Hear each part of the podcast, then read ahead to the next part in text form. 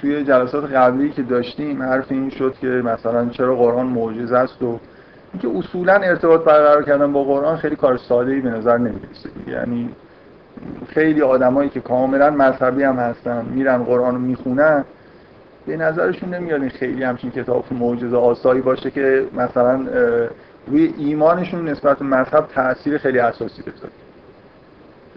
در واقع من همه صحبتامو دارم سعی می‌کنم در این جهت انجام بدم که قرآن چرا اینجوریه و مثلا معجزه آسا بودنش از چه جهته و اصلش اینه که چجوری میشه با قرآن ارتباط برقرار کرد من معتقد نیستم که میشه خیلی راحت مثلا قرآن رو گذاشت اینجا یه چند تا مثلا آیه رو نشون داد و گفت که این به این دلیل و این دلیل معجزه است.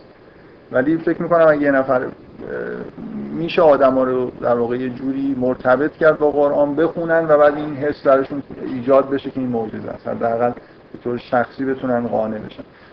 در واقع یه گپی که وجود داره در اینکه مثلا ما باید قدم اول رو انگار برداریم و وارد دنیای قرآن بشیم مثل یه پله بزرگی الان اولش هست که اگه حالا مثلا یه جوری سعی بکنیم کی بکنیم که خودتون بتونید مثلا راحتتر با قرآن ارتباط داشته باشید. من طبعا دارم چیزایی همه این چیزایی که گفتم خیلی مختصر تکرار می‌کنم. بعضی جایی نکتهایی مثلا اضافه می‌کنم. اولین بحثی که من اینجا جلسه اول کردم این بود که اصلا قبل از اینکه وارد بحث بشیم می‌خوام جایگاه قرآن رو در واقع توی دین یه جوری توی دین خودمون بشناسیم. برای خاطر اینکه لازمه که ما یه جوری بفهمیم که چه انتظاری از قرآن داریم. قبل از اینکه شروع بکنیم به خوندن اصولا چه کتابیه مثلا چه انتظاراتی باید ازش داشته باشیم چه انتظاری نداشته باشیم. اینه که مهمه که ما یه جوری بفهمیم که جای قرآن در واقع توی دین ما کجاست. من یه ادعایی رو در واقع مطرح کردم. اونم اینه که من ادعام اینه که همه تمام رسالت انبیا در پیده وحی در جهت این بوده که یه کتابی مدون از کتاب الهی به دست بشر برسه. در, در واقع من تا اونجا که یادم جلسه اول بحث اینجوری شروع شد که اول در مورد اهمیت زبان. من این صحبت کردم حالا با از جنبه های مختلف. که به نوعی الان خیلی ها اعتقاد دارن که مهمترین ویژگی بشر زبان. یعنی تمام قدرت رو فکر کردن همه چیزهای دیگه ای هم که بشر داره و بقیه موجودات ندارن موجودات زنده ندارن اینا همه در واقع نتیجه زبانی پیچیده ای که ما داریم. و اولین نکته اینه که اصلا از اولش قراره که خداوند در این دیته زبان یه تجلی داشته باشه. جلسه پیش رو گفتید که یعنی یه چند جایی ارجاع دادید به یک سری آیه ولی احتمالاً بیا قرآن در دست یاد داشت نه چون چیزایی بود که مربوط جلسه اول بود. من یه وقتی که دارم تکرار می‌کنم با جزئیات تکرار نمی‌کنم. نکتهش جلسه اولا جواب نشده. نه فکر نمی‌کنم. حالا می‌خوای بگی کجا بوده؟ نه یعنی نه یه چه جاهایی می‌گفتید بعد بود که آیش هم نمی‌دونم. من حالا بذار اگه اینجا الان لازم شد تو این بحث مثلا من در مورد اهمیت زبان به یه سری آیات تو جلسه اول ارجاع دارم. مثل توی سوره بقره ماجرای خلقت آدم که مسئله تعلیم اسما هست به عنوان برتری انسان نسبت به فرشته ها برتری که نمیشه گفت. حالا به تمایزی که باعث میشه که انسان خلق بشه. تعلیم اسما به وضوع بو بوی زبان در واقع ازش میاد. مثلا تعلیم اسما نه تعلیم مفاهیم. و بعد اول سوره رحمان که این آیه هست که قبل از اینکه از خلقت انسان یاد بشه از تعلیم قرآن یاد میشه. یعنی یه جوری اصلا به نظر میاد تعلیم قرآن مقدمه بر خلقت انسان. اینکه این نیت انگار از اول وجود داره. آره یا مثلا اینکه قرآن در لوح محفوظه. اصلا نیت وجود داره که یه پدیده به اسم قرآن در دست این بشر به موجود خاصی قرار بگیره. و من در واقع این, این موضوع روش تاکید کردم که وحی به یه نوعی چیزه در جهت نزول قرآن. یعنی پیغمبرایی میان بهشون وحی میشه و بعد کم کم کار به جایی می‌رسه که به حال یه کتاب مدونی در واقع باقی میمونه. یه بحثایی تو اون جلسه اول کردیم که در واقع یه نکته خیلی اساسی اینه که چرا از ابتدا مثلا قرآن نازل نشده. چرا زودتر نازل نشده؟ من یه سری بحثای اینجوری کردم که چرا نمی‌شد قرآن زودتر از این نازل بشه؟ یعنی یه جوری یه کرانه پایینی برای نزول قرآن وجود داره. به دلیل اینکه زبان باید به اندازه کافی رشد بکنه فرهنگ باید به اندازه کافی رشد بکنه. موقعیت های فرهنگی و اجتماعی که بشر درش قرار می‌گیره به اندازه کافی توسعه پیدا بکنه. قرآن قراره که به ادعای خودش همه امور حکیم یعنی همه چیزهایی که توی زندگی بشر مهمن و یه جوری توضیح بده. بنابراین واضحه که مثلا حداقل دو تا پیغمبر باید وجود داشته باشه. برای خاطر اینکه خود دین جزو امور حکیمه. باید بشه در مورد دین و پدیدهای دینی صحبت کرد. بنابراین یه روندی در واقع وجود داره که حالا من احساسم اینه که این در یه جغرافی های خیلی محدود یه تعداد یه سلسله از پیغمبران میان هی مثلا تکرار میشه. برای خاطر اینکه فرهنگی که بشه بهش باش صحبت کرد کم کم به وجود بیاد. این نکته اینه که شما همین الان تو قرآن کلماتی می‌بینید یه فرهنگی می‌بینید که به هر حال شده باشه یه سری مفاهیم مطرح بیان بشه. مطمئنا مثلا سه هزار سال قبلش در زمانی که انسان تو غارها زندگی می‌کرد اصلا این کلمات این مفاهیم وجود نداشت. یه تدریجی توی این بوده که به جایی برسیم که بشه قرآن نازل من خب همینجوری یه توضیحات اضافه که میدم یه سری از این بندا رو دیگه نمیگم که وقت کم ببینید یه نکته ای که این ادعای من که در واقع این توصیفی که من دارم از اینکه همه وحی قرار بوده که منجر بشه به اینکه یه کتاب در واقع نهایتا نازل بشه به دست بشر برسه که, که, کلام خدا باشه یه, یه شواهدی در واقع میشه براش آورد. یکی اینکه اگه اینطوری نبوده این مسئله محدود بودن جغرافیای وحی رو چجوری میشه توجیه کرد؟ یعنی مثلا فرض کنید که بذارید اول این یکی نکته رو بگم که مهمتره. همه اونایی که به وحی اعتقاد دارن یعنی به اصطلاح ادیان ابراهیمی چجوری توجیه می‌کنن که دین و ارسال انبیا ختم شد؟ چرا؟ باید در آخرین پیغمبر یه اتفاقی افتاده باشه. یعنی یه چیزی مثلا به نهایت رسیده باشه. چه ادعایی میشه کرد؟ مثلا فرض کنید دین یهود چجوری می‌تونه یه ادعا, ادعا کنه که چرا موسی آخرین پیغمبره که البته این ادعا رو نداره؟ اونا همچنان منتظر دو تا پیغمبر دیگه هستن که باید دید دو تا پیغمبر که جلسه بحث شده بود گفت شک واقعا دو تاسا دو تاست می‌دونم. هست مثلا که خدا از می‌دونم بعد آره. بعد منتها خب دیگه حالا به هر حال یه شک و شبهه ها یعنی چون متن تورات دیگه. حال بعضیا مثلا روی اینکه اون دومی که قرار است صحراها بیاد مثلا شاید پیغمبر نیست و نمی‌دونم این بحث اینجوری من خیلی برام مهم نیست. حالا یه دونه یا دو تا. به هر حال ادعای خاتمیت نداره مسیحیان که ادعای خاتمیت دارن باید یه جوری توجیه کنن. یه اتفاقی در زمان حضرت مسیح افتاد که مثلا یه ماجرای ختم شد. ببینید توجیه های خوبی به نظر اونجا وجود نداره. برای خاطر اینکه فقط مسئله اینکه یه اتفاق افتاد مهم نیست. باید توجیه بکنن که چرا مثلا فرض کنید جغرافی های این اتفاقا محدود چرا مثلا قبل و بعد داشته هستن؟ اگه مثلا فرض کنید ادعای مسیحی ها که مبنی بر اینه که قرار خداوند خودش به عنوان انسان روی کره زمین بیاد که بعد توسط انسان ها عذاب بشه و کشته بشه تا گناه آدم اولیه بخشیده بشه. فرض کنیم اگه این ادعا درست باشه خب این اتفاق می‌تونه زودتر بیفته. من نمی‌دونم. اینکه یه تدریجی وجود داشته اینکه مثلا در یه جغرافی های خاصی یه سری اتفاق افتاده اینا رو توجیه نمی‌کنه. ولی اگه ما ادعامون اینه که خاتمیت دلیلش اینه که اصلا از اول هدفمون بوده کتاب به دست ما برسه. توجیه خیلی خوبی داریم. هم برای اینکه جغرافیا محدوده هم توجیه خوب داریم برای اینکه چرا این اتفاق زودتر نیفتاده. و هم من تو جلسه اول و جلسه قبل یه توضیحی دادم که چرا بعدتر نیفتادن یه سری محدودیت در واقع بوده. بنابراین این به نظر می‌رسه که این ادعا از یه جهاتی خب ادعاییه که اولا فقط ما می‌تونیم به عنوان دین این ادعا رو بکنیم. برای اینکه حداقل تا ادیانی که مثلا تا قبل از اسلام هستن هیچ دینی ادعای اینکه کتابش کتاب الهی هست رو نداره. ادعاش رو هم نداره. این کلمات کلمات خداست. تورات یهودی ها معتقد نیستن به اینکه این چیزی که دستشون هست و خدا فرستاده. تاریخ مثلا یهوده که بعدها نوشته شد. یا مسیحیان به همین ترتیب اصل تورات مثلا ده فرمان آره کلام خدا بوده. ولی این تورات این کتابی که الان وجود داره این کتابی نیست که ادعایی در موردش باشه کلام خداست. تاریخ قوم یهوده اصولا از این گفتن که مثلا که بگین یک بیار که از این کتاب کتاب موسی هدایت کننده تر باشه تا بعد ما پیروی کنم خب نه ببینید به, مو... به موسی به موسی وحی که شده و مثلا تو قرآن هست که اصلا الواهی موسی با خودش از سفر چهل روزه که رفت آورد. ولی اینکه اینا این چیزی که تو الان به اسم تورات می‌دونیم این وحیه کسی ادعاشو نداره. نه ما قبول داریم. اون موقع.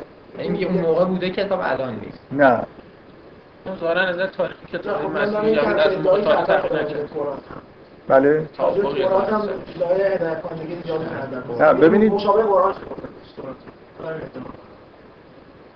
نه فکر نمی کنم یعنی اصولا اینکه قر- مثلا تورات تحریف شده تو قرآن با سراحت مثلا میگه که این علما مثلا یحرفون الکلمه عن مواضعی تحریفایی توش صورت گرفته. حالا این با این بحثی که ما داریم می‌کنیم چه چیزی داره؟ الان الان یهودیا ادعا ندارن که این کتاب کلام خداست. من از این می‌خوام استفاده بکنم. مسیحی هم ادعا ندارن. اصلا اضافه می‌کردن تو تاریخ. خب میگم یعنی به هر حال حالا بحثی رو این که اینکه الان این کتابی که موجوده هیچ دینی ادعا نداره که این کلام خداست. یه نکته ای که من خیلی روش تاکید کردم قبلا و جلسه قبلا باز دوباره گفتم اینی که اصولا ادعای خاتمیت توی دین با اینکه معجزش کتاب باشه یه سنخیت خیلی خوبی داره. یعنی چرا؟ برای خاطر اینکه ببینید همه ادیان ضرورت معجزه رو انگار قبول دارن. یعنی اینکه اگه پیغمبر قرار ظاهر بشه برای ادعای رسالت خودش معجزه می آورده موسی آورده عیسی هم آورده کسی منکر این نیست. یعنی همه پیروانشون قبول دارن که اینا معجزه کرده. خب پس اگر اینا در واقع پیغمبر خاتم هستن باید معجزه ای بیارن که برای منی که اینا رو نمی‌بینم و در زمانشون حضور ندارم هم قابل استفاده باشه. الان یه مسیحی یه سوال خیلی جدی یه مسیحی چجوری ایمان میاره به پیغمبر خودش؟ یعنی واقعا شما از این مسیحی بپرسید چه جوابی داره؟ یا یهودی چه جوری ایمان میاره به اینکه پیغمبرش واقعا پیغمبر بوده؟ از روی شنیده های خودش یعنی در واقع یکی از چیزا اینه دیگه. مثلا اعتماد می‌کنه به یه سری نقل و قول های تاریخی. درسته؟ اعتماد می‌کنه به اینکه مثلا در تاریخ موسی معجزه ای کرده. و بنابراین مثلا ایمان میاره و اصولا اگر بپرسید مسیحی ها این حرف رو نمی‌زنن. مسیحی ها ادعاشون اینه که در اثر تجربه های درونی خودشون معمولا ایمان میارن شما از این مسیحی بپرسید که چرا به مسیح ایمان داری میگه برای اینکه مسیح منو نجات داد این جمله خیلی استانداردیه که احتمالا با احتمال خیلی بالا شما اینو میشنوید از این مسیحی که چون مسیح روح منو نجات داده من به مسیح اعتقاد دارم. یعنی یه اتفاق افتاده مثلا یه شبی در حال عبادت یه حالی بهش دست داده و این باعث شده که به مسیح ایمان بیاره یا ممکنه به معجزه های دیگه ای که بیرون اتفاق افتادن یه خود معتبرترن. مثلا بگن که یه شخصی به اسم برنادت مثلا حضرت مریم رو همین چند سال پیش دیده. این دیگه خیلی نقل قول تاریخی موثقیه میشه مثلا بهش اعتماد کرد ببینید همه اینا رو بذارید کنار. یه, یه چیزی رو باید جواب بدن. اگه قبول دارن که خدا و بشر صحبت کرده چرا نهایتا یه چیز م... برای چی صحبت کرده؟ اگه قرار بوده که کلام خدا به بشر برسه این چرا ثبت نشده؟ این سوال خیلی جدیه. یکی اینکه پیغمبری که معجزه‌های خصوصی در زمان خودش می‌کنه یه جوری واضحه که برای زمان خودش اومده و معجزه ای نداره که من مثلا در هزار سال بعد بتونم ببینم و بهش ایمان بیارم. و نکته دیگه این که اصولا کسی که اعتقاد داره که خدا و بشر حرف زده چرا این حرف هدر رفته؟ یعنی مثلا الان در حال کتابی کسی ننوشته کسی چیزی در اختیار نداره که بگه این کلام خداست. بفهم تکلیف پس کسایی که مثلا قبل از پیغمبر ما بودن چی میشه؟ اون اونایی که بعد از مسیح بودن. یعنی می‌خوایم بگیم که اونا مثلا چه چه طریقی داشتن برای اینکه ایمان بیارن؟ به کی؟ به مسیح؟ به مسیح.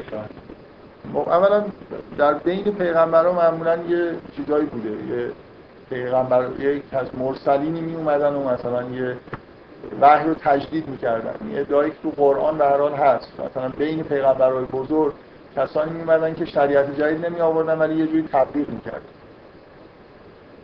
ولی اصولا اصلا چیز نیست. یعنی سوالیه که الان با این حرفی که من دارم می‌زنم کانفلیکت نداره. یعنی شما حرف از اینه که اگه قرار یه نفر اعتقاد بیاره به یه دین یه دینی دین خاتم باشه معجزهش باید معجزه زنده ای باشه.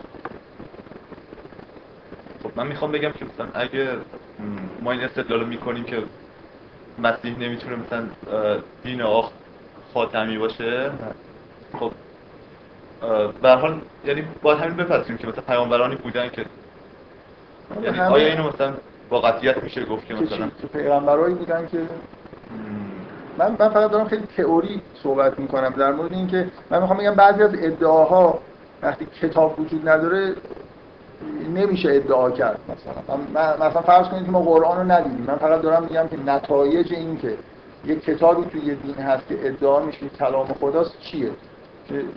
چه چیزایی میشه بر اساس این ادعا؟ کرد که بقیه ادیان نمی‌تونن ادعا بکنن. اصولا همین الان من می‌تونم ما تنها دینی هستیم که حالا من می‌تونم ادعا بکنم که من با یه روش منطقی یه جوری به هر حال چیز کردم. مثلا ایمان آوردم به پیغمبر. یک کتابی رو دیدم و مطمئن شدم که این کتاب مثلا کار بشر نمی‌تونه باشه و یه جوری اعتقاد پیدا کردم که کتابو دیدم خودم خوندم خودم به این نتیجه رسیدم. معجزه به منم رسیده همونطوری که به یه آدمی در زمان خود پیغمبر می‌رسیده. این تداوم معجزه خیلی مسئله مهمیه. کسی که ادعای خاتمیت داره نمی‌تونه برای دوران خودش معجزه بکنه و بعدا چیزی از خودش باقی نذاره. من این چیزی بگم فقط که یعنی کانفلیکت به قول خودتون مهمه که یه جا هست قرآن میگه که ما به خاطر این دیگه معجزه نمیفرستیم. از اون سنفی که مشرکی نگاه کردن به پیامبر می‌گفتن بیار که قبلی ها انکارش کرد. یعنی این لزوما نفی یعنی قرآن که قرار بیاد چون که باید معجزه زنده می بوده اما اینکه یه معجزه اون زمانی هم نیومده خدا میگه به خاطر اینکه امم قبلی کذب به حل اولین. می‌دونم آره ولی ولی یه کتاب و موسی اماما و رحمت خیلی زیاد تو قرآنه. و من قبل کتاب و موسی اماما خب آره حرف از اینه که یعنی اونام کتاب داشتن. انجیل هم در مورد انجیل هم هست. به هر حال وحی شده و هدایت توش بوده. مثلا چند بار تو قرآن اومده که مصدق لما مثلا. و تصدیق کننده اون چیزیه که به موسی و حضرت عیسی رسید. ولی نکته اینه که کتابی الان با ادعای که کلام خدا من گفتم کانفلیکت رو حرف شما این کلام خدا بودن خیلی گفتم که یعنی لزوما اینجوری نمی یعنی حالا لزوما دستگاه منطقی شما حالا بعدا باشه. خب خب. حالا قراره که چیز باشه قراره که این کتاب یه چیز دیگه میشه بپرسم همین که خیلی جاها اصرار می‌کنه که بدون نه من یهودی هم نه نصرانی بل ملت ابراهیم حنیفا و اونایی که به ابراهیم ایمان داشتن چه چون می‌دونید؟ همینجوری اگه می‌دونید در سی ثانیه بگید اگه نمی‌دونید. سوال می‌کنه وقتش هم تعیین می‌کنه. من می‌خوام بقیه منو را بدن می‌دونید چرا ابراهیم یعنی ابراهیم چجوری اون موقع ابراهیمی بودن کی بهشون می‌رسیده که ابراهیمی شدن؟ من نمی‌فهمم. عبدالمطلب چرا به آین ابراهیم عقیده داشت؟ خب. چیزی بوده؟ درست من چیزی بوده یه مثلا اگه چجوری بهش رسیده؟ یعنی چجوری اگه از پیامبر معجزه نمونه هیچ کی نمی‌تونه نه نه من اصلا میگم ربطی بحث با من آره من این که پیغمبرای دیگه مثلا دعوت ابراهیم در عربستان بوده و اینا مثلا بهش اعتقاد داشت. یه جوری مثلا فرض کنید مسئله این شما یه سری ادیان دارید می‌بینید که مثلا مسیحیت یهودیت خیلی چیز تحریم شده و بدی شده. به نظرتون میاد که دین ابراهیم الان این چیزی که به عنوان دین ابراهیم هست بهتر؟ اینجوری میشه انتخاب کرد دیگه. من دارم بحث تئوری می‌کنم. من میگم اصلا رفت بحث الان ما نداشتم سوال پرسیدم یه چیزی من بحث تعریف قبل از پیغمبر مشکل دارم. قبل نمی‌دونم می‌کنم که خدا گذاشته هم چیزی این که تو حرفون هم نوازه یعنی که می‌خونن یه جوری تفسیر می‌کنن. من اینو برداشت می‌کنم. اگر قرار بود کلام تفسیر بشه باشه آدم هیچ وسیله نداشتن که چرا؟ خب بذار اصلا چون چون بس چون بس فرعیه من حاضرم با هم دیگه صحبت کنیم. ولی یه خورده من یه صفحه از چیزایی که قرار بود پنج دقیقه بگم و تا حالا نتونستم بگم چیزاشم رفتم ببین قبول داری بحث به این چیزی که من میگم مربوط نیست. یعنی اینجوری نیست که مثلا نقیض باشه یا مشکلی ایجاد بکنه. بحث تاریخی داری که به نظرتون میاد که تورات بوده اصلا. اصلا در زمان پیغمبر تورات وجود داشته. مثلا کعب الاحبار خیلی از قرآن پیام یا اون قاسی که خب حالا این بحث تاریخیه دیگه. فعلا مسئله اینه که الان وجود نداره و چیز نیست. یعنی یه جور قابل استناد نیست. بعد دیگه من بعدش ظاهر قرار از این کتاب ما دو تا چیز به طور متعارف انتظار داریم که این کتاب به اصطلاح انجام بده. یکی اینکه وسیله هدایت باشه. یکی هم این که سند رسالت باشه. یعنی اولا باید معجزه باشه. این دوتا یه خورده از هم جداست. یعنی اینکه یه چیزی سند رسالته می‌تونه مثلا فرض کنید من یه دفعه تو همین جلسات اینجا گفتم مثلا فقط فرمول این مساوی با ام سی دو مثلا چند تا فرمول می اومد و اینا یه جوری سند این بود که خب این کسی که اینو در اون زمان آورده از نظر ما حتما به جای ارتباطش خودش نمی‌تونه کشف کنه.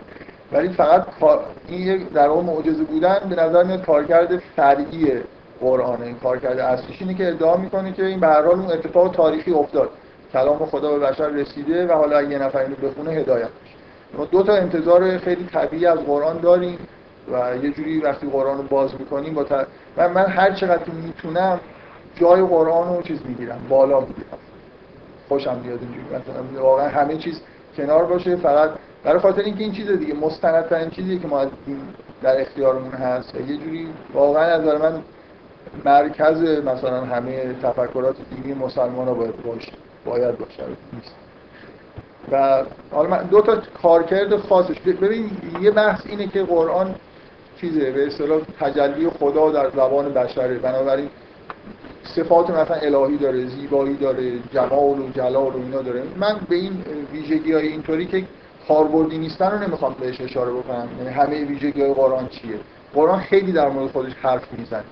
خیلی نکته جالبیه که چون خودش جز امور حکیمه بنابراین تو خودش انعکاس خوبی داره دیگه. بارها مثلا در مورد ویژگی های خودش در مورد جایگاه خودش مثلا صحبت حتی در مورد که چجوری باید خونده بشه و چه مشکلاتی داره و اینا کلی مثلا آیه تو قرآن هست. بعد من در مورد تو کاربرد اصلیش در واقع می‌خوام تاکید بکنم که ما انتظار هدایت داریم و انتظار داریم که یه جوری سند رسالت باشه. من قرآن می‌خونم قانع بشم که این نمی‌تونه مثلا کار بشر باشه. من اول می‌خوام خیلی مختصر بگم که اصلا معجزه و هدایت وقتی میگیم در یه چیز کلی داشته باشیم. نمی‌خوام خیلی وارد جزئیات بشم. حداقل در مورد هدایت یه جوری باید کم کم بحثا رو تکمیل بکنیم. که معجزه بودن یکیش همینه که شما یعنی برای یه فرد به عنوان تجربه شما وقتی قرآن می‌خونید باید به نوعی به این نتیجه برسید به این احساس برسید که این کلام بشر نیست. این کاملا یه چیز درونی مربوط به یه آدم. یعنی ببینید ممکنه من ممکنه من ادعا بکنم که قرآن معجزه است ولی اینطوری نیست که من بتونم به شما بگم معجزه است. هر کی باید خودش رو تجربه بکنه. این خیلی نکته مهمیه که قرآن اصولا اینجوریه. یعنی باید خونده بشه و بعد یه نفر در واقع خودش کم کم احساس بهش دست بده. در واقع ادعا اینه که قرآن خوندن. باعث میشه که طرف چیزهای بیشتری رو بفهمه و ببینه. یه جایی می‌رسه که احساس می‌کنه دیگه این کتاب به یه دلایلی مطلقا محاله که کار بشر ولی خب یه چیز بیرونی هم داره. یعنی فرض کنیم که الان ما می‌خوایم توی جمعی مسائل مطرح بکنیم که قرآن معجزه است. اون چیز اصلی که تو قرآن زیاد روش تاکید میشه اینه که به اصطلاح بهش تحدی میدن. که ادعا شده که اگه کسی می‌تونه یه چیزی مشابه این بیاره. یعنی ادعای معجزه بودن. چیزی که قابل ترفیع جمعه اینه که شما یه نفر اگه میگه معجزه نیست یه چیزی بیاره بشین با هم بحث بکنیم من خیلی وقت قبل شد اولین جلسه ای که توی دوره قبلی که بعدا ترتیب شد صحبت می‌کردم این مثالی دادم از این معجزه چیه. که توی قرآن یه تو داستان موسی یه نکته خیلی جالبی هست. من معجزات خود حضرت موسی است معجزات حضرت موسی یکی یکیش اینه که عصا رو تبدیل به مار چرا این معجزه موسی داده شد؟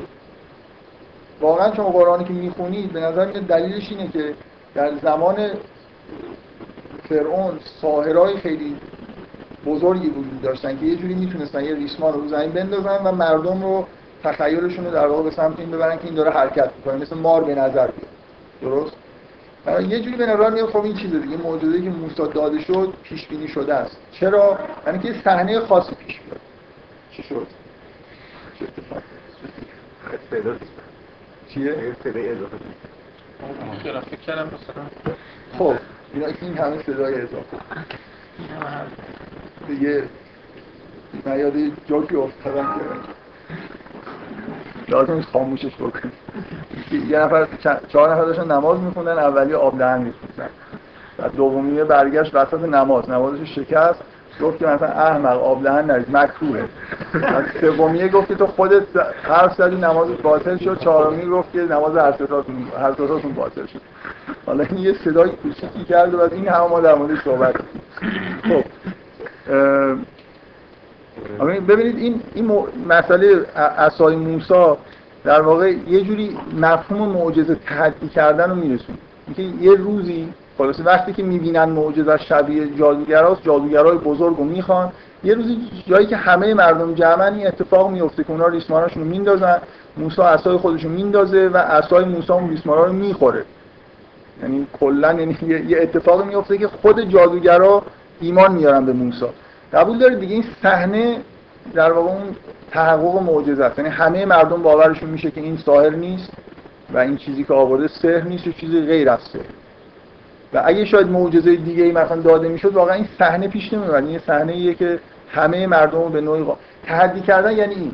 یعنی من نمی‌تونم مثلا در موقعی که حرف از تحدیه بگم که این مثلا قرآن به این دلیل به این دلیل کتاب بنویسم ثابت کنم قرآن معجزه است. مهم اینه که ملاک های اجتماعی وجود داره. میشه رفت توی جمع بحث کرد. الان مثلا یه نفر بیاد یه کتاب بیاره به رقابت قرآن. بعد من می‌تونم بشینم جلوی مردم نشون بدم که این مثلا در حد همون ریسمان ها مثلا کار می‌کنه. من قرآن رو می‌خورم یعنی موضوع اینه که باید یه کانفلیکت پیش بیاد تا مشخص بشه که این کتاب با اون چیزی که این میگه فرق داره. این یه مشابهتیه که در واقع این مفهوم معجزه. من می‌خوام بگم که این سوال که چرا قرآن معجزه است چجوری میشه ثابت کرد قرآن معجزه است؟ قرآن خودش این روش رو در واقع داره پیشنهاد می‌کنه. میگه که بیارید تا مثلا یه جوری جمع جمع بشن تا ما نشون بدیم که مثلا با این ملاکا چون ببینید برتری یه چیزی رو به یه چیزی دیگه ثابت کردن خیلی راحت تره تا اینکه شما ثابت بکنید که این خیلی بزرگه مثلا. یه جوری ما می‌خوایم بگیم که بشر نمی‌تونه این کارو بکنه. خب بکنن تا ما نشون بدیم که این کار مثلا که قرآن یه جا سه جا که تحریم داره چند جاست. یه جا رو که من به خود کل قرآن گفته کتاب اینجا گفته سوره اینجا گفته آیه. ده سوره و یه سوره است هیچ آیه نداره خب اگه اگه چیزم بود من جواب نمیدم من یه نکته دیگه ان فرض کنیم که کسی ادعایی بر علیه قرآن نیاورد چه جنبه از قرآنی که بیشتر قابل مطرح کرده من دارم یه نظر شخصی میدم اینجا به نظر من ادبیات و قرآن یعنی اگه الان من بخوام مثلا فرض یه کتاب بنویسم نشون بدم که قرآن از نظر مثلا یه جوری موافق کلام بشره از بیشتر از چیزای فرمال استفاده می‌کنم چیزای ادبی تا از چیزای محتوایی. به دلیل اینکه جا انداختن این چیز محتوایی خیلی سخت داره تا چیز فرمال. یعنی در توی الان وزن مثلا تفکر بشر به جایی رسیده اصلا یه سری مقدمات هم نمیشه حتی گفت. مثلا اینجا یه چیزای جالب وجود داره. این, این نظر من این نیست که از نظر محتوایی معجزه نیست. من خودم شخصا مثلا یه جوری به شدت روی اینکه از نظر محتوا حالت معجزه داره تاکید دارم. ولی میگم برای طرح کردن اگه بخوام الان توی یه جمعی مسئله معجزه بودن و قرآن رو مطرح بکنم قطعا از تکنیک های ادبی قرآن استفاده می‌کنم که یه جوری مثلا نشون میده که خیلی پیشرفته از زمان خودشه که مثلا آدم بتونه فکر بکنه که این کار آدم حالا نه بی سواد حتی با سواد در 1400 سال قبل. من دفعه قبل یه صحبتایی کردم که نمی‌خوام تکرار بکنم اون این بود که مدار اواخر جلسه در مورد این بحث کردم که چجوری ادبیات به نظر میاد که اصلا ادبیات بشر یه جوری داره میل می‌کنه به سمت ادبیات قرآن. یه ویژگیایی که ادبیات قرآن داشته و تو ادبیات کلاسیک نبوده روز به روز آدم می‌بینه که توی ادبیات مدرن بیشتر اینا ظاهر میشن. چه از نظر محتوا چه از نظر ثبت من بیشتر دفعه قبل محتوایی بحث کردم ولی چون بعدا مثلا توی جلسات بحث ادبی می‌کنم اینی که زیاد نمی‌خوام دوباره اون تکرار کنم. حالا این این در مورد معجزه بود. من فقط همینطوری گفتم که معجزه بودن و قرآن اصلش در واقع یه چیز درونیه. قرار هر کسی بتونه با قرآن ارتباط برقرار کنه و خودش قانع بشه که این کلام بشر نیست. خیلی چیزا ممکنه در مورد قرآن شما برای شما قانع کننده باشه ولی توی جمع نتونید مثلا با فرانسوی نتونید اونو به عنوان ادعا مطرح بکنید. یعنی اینکه یه چیزی که شما می‌فهمید اصولا من تو دوره قبل خیلی رو این تاکید کردم. حداقل یه بار می‌خوام اینو بگم.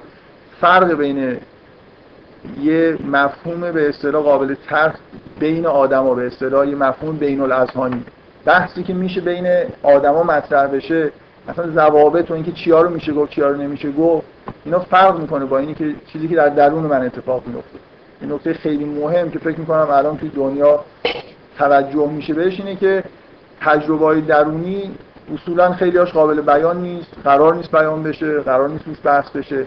این چیزهایی که قابل طرحه و من می‌تونم توی کتاب بنویسم با اون چیزایی که می‌فهمم فرق داره. یعنی باید بین دنیای در واقع درون خودم با چیزهایی که می‌تونم بگم فرق بذارم ممکنه مثلا فرض کنید. من ممکنه اصلا خدا رو دیده باشم. نمی‌تونم بیام تو کتاب بنویسم که مثلا به عنوان دلیل اثبات وجود خدا بنویسم من خدا رو دیدم. این چیزی نیست که بین الاذهانی نیست. یعنی این طرف این که من دارم میگم یه واسطه اینجا داره می‌خوره که ارزش رو از دست میده. ولی برای من کاملا حجت دیگه. مثلا من مطمئنم که وجود دارم ولی نمی‌تونم اینو به شما ثابت کنم. خب در مورد هدایت. باز من در مورد هدایت کاملا می‌خوام این چیز یه چیز موقت بگم. که اصلا اصولا هدایت کردن منظورمون چیه وقتی میگیم که مثلا فرض کنید کتاب قرآن قرار ما رو هدایت کنه ببخشید اما قرار نیست که از اون استحاله ادبیات رنگ که گفتی جلسه الان بگیم. نه. خیلی بعدی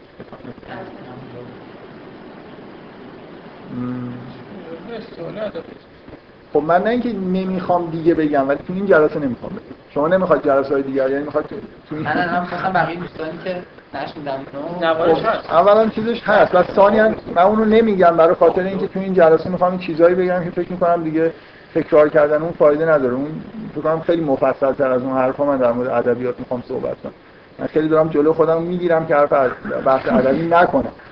فکر کنم جمع خیلی اونقدر مثلا علاقه من به ادبیات این حرفا نیست که من بخوام وارد یه سری جزئیات ادبی بشم. ولی میشم خلاص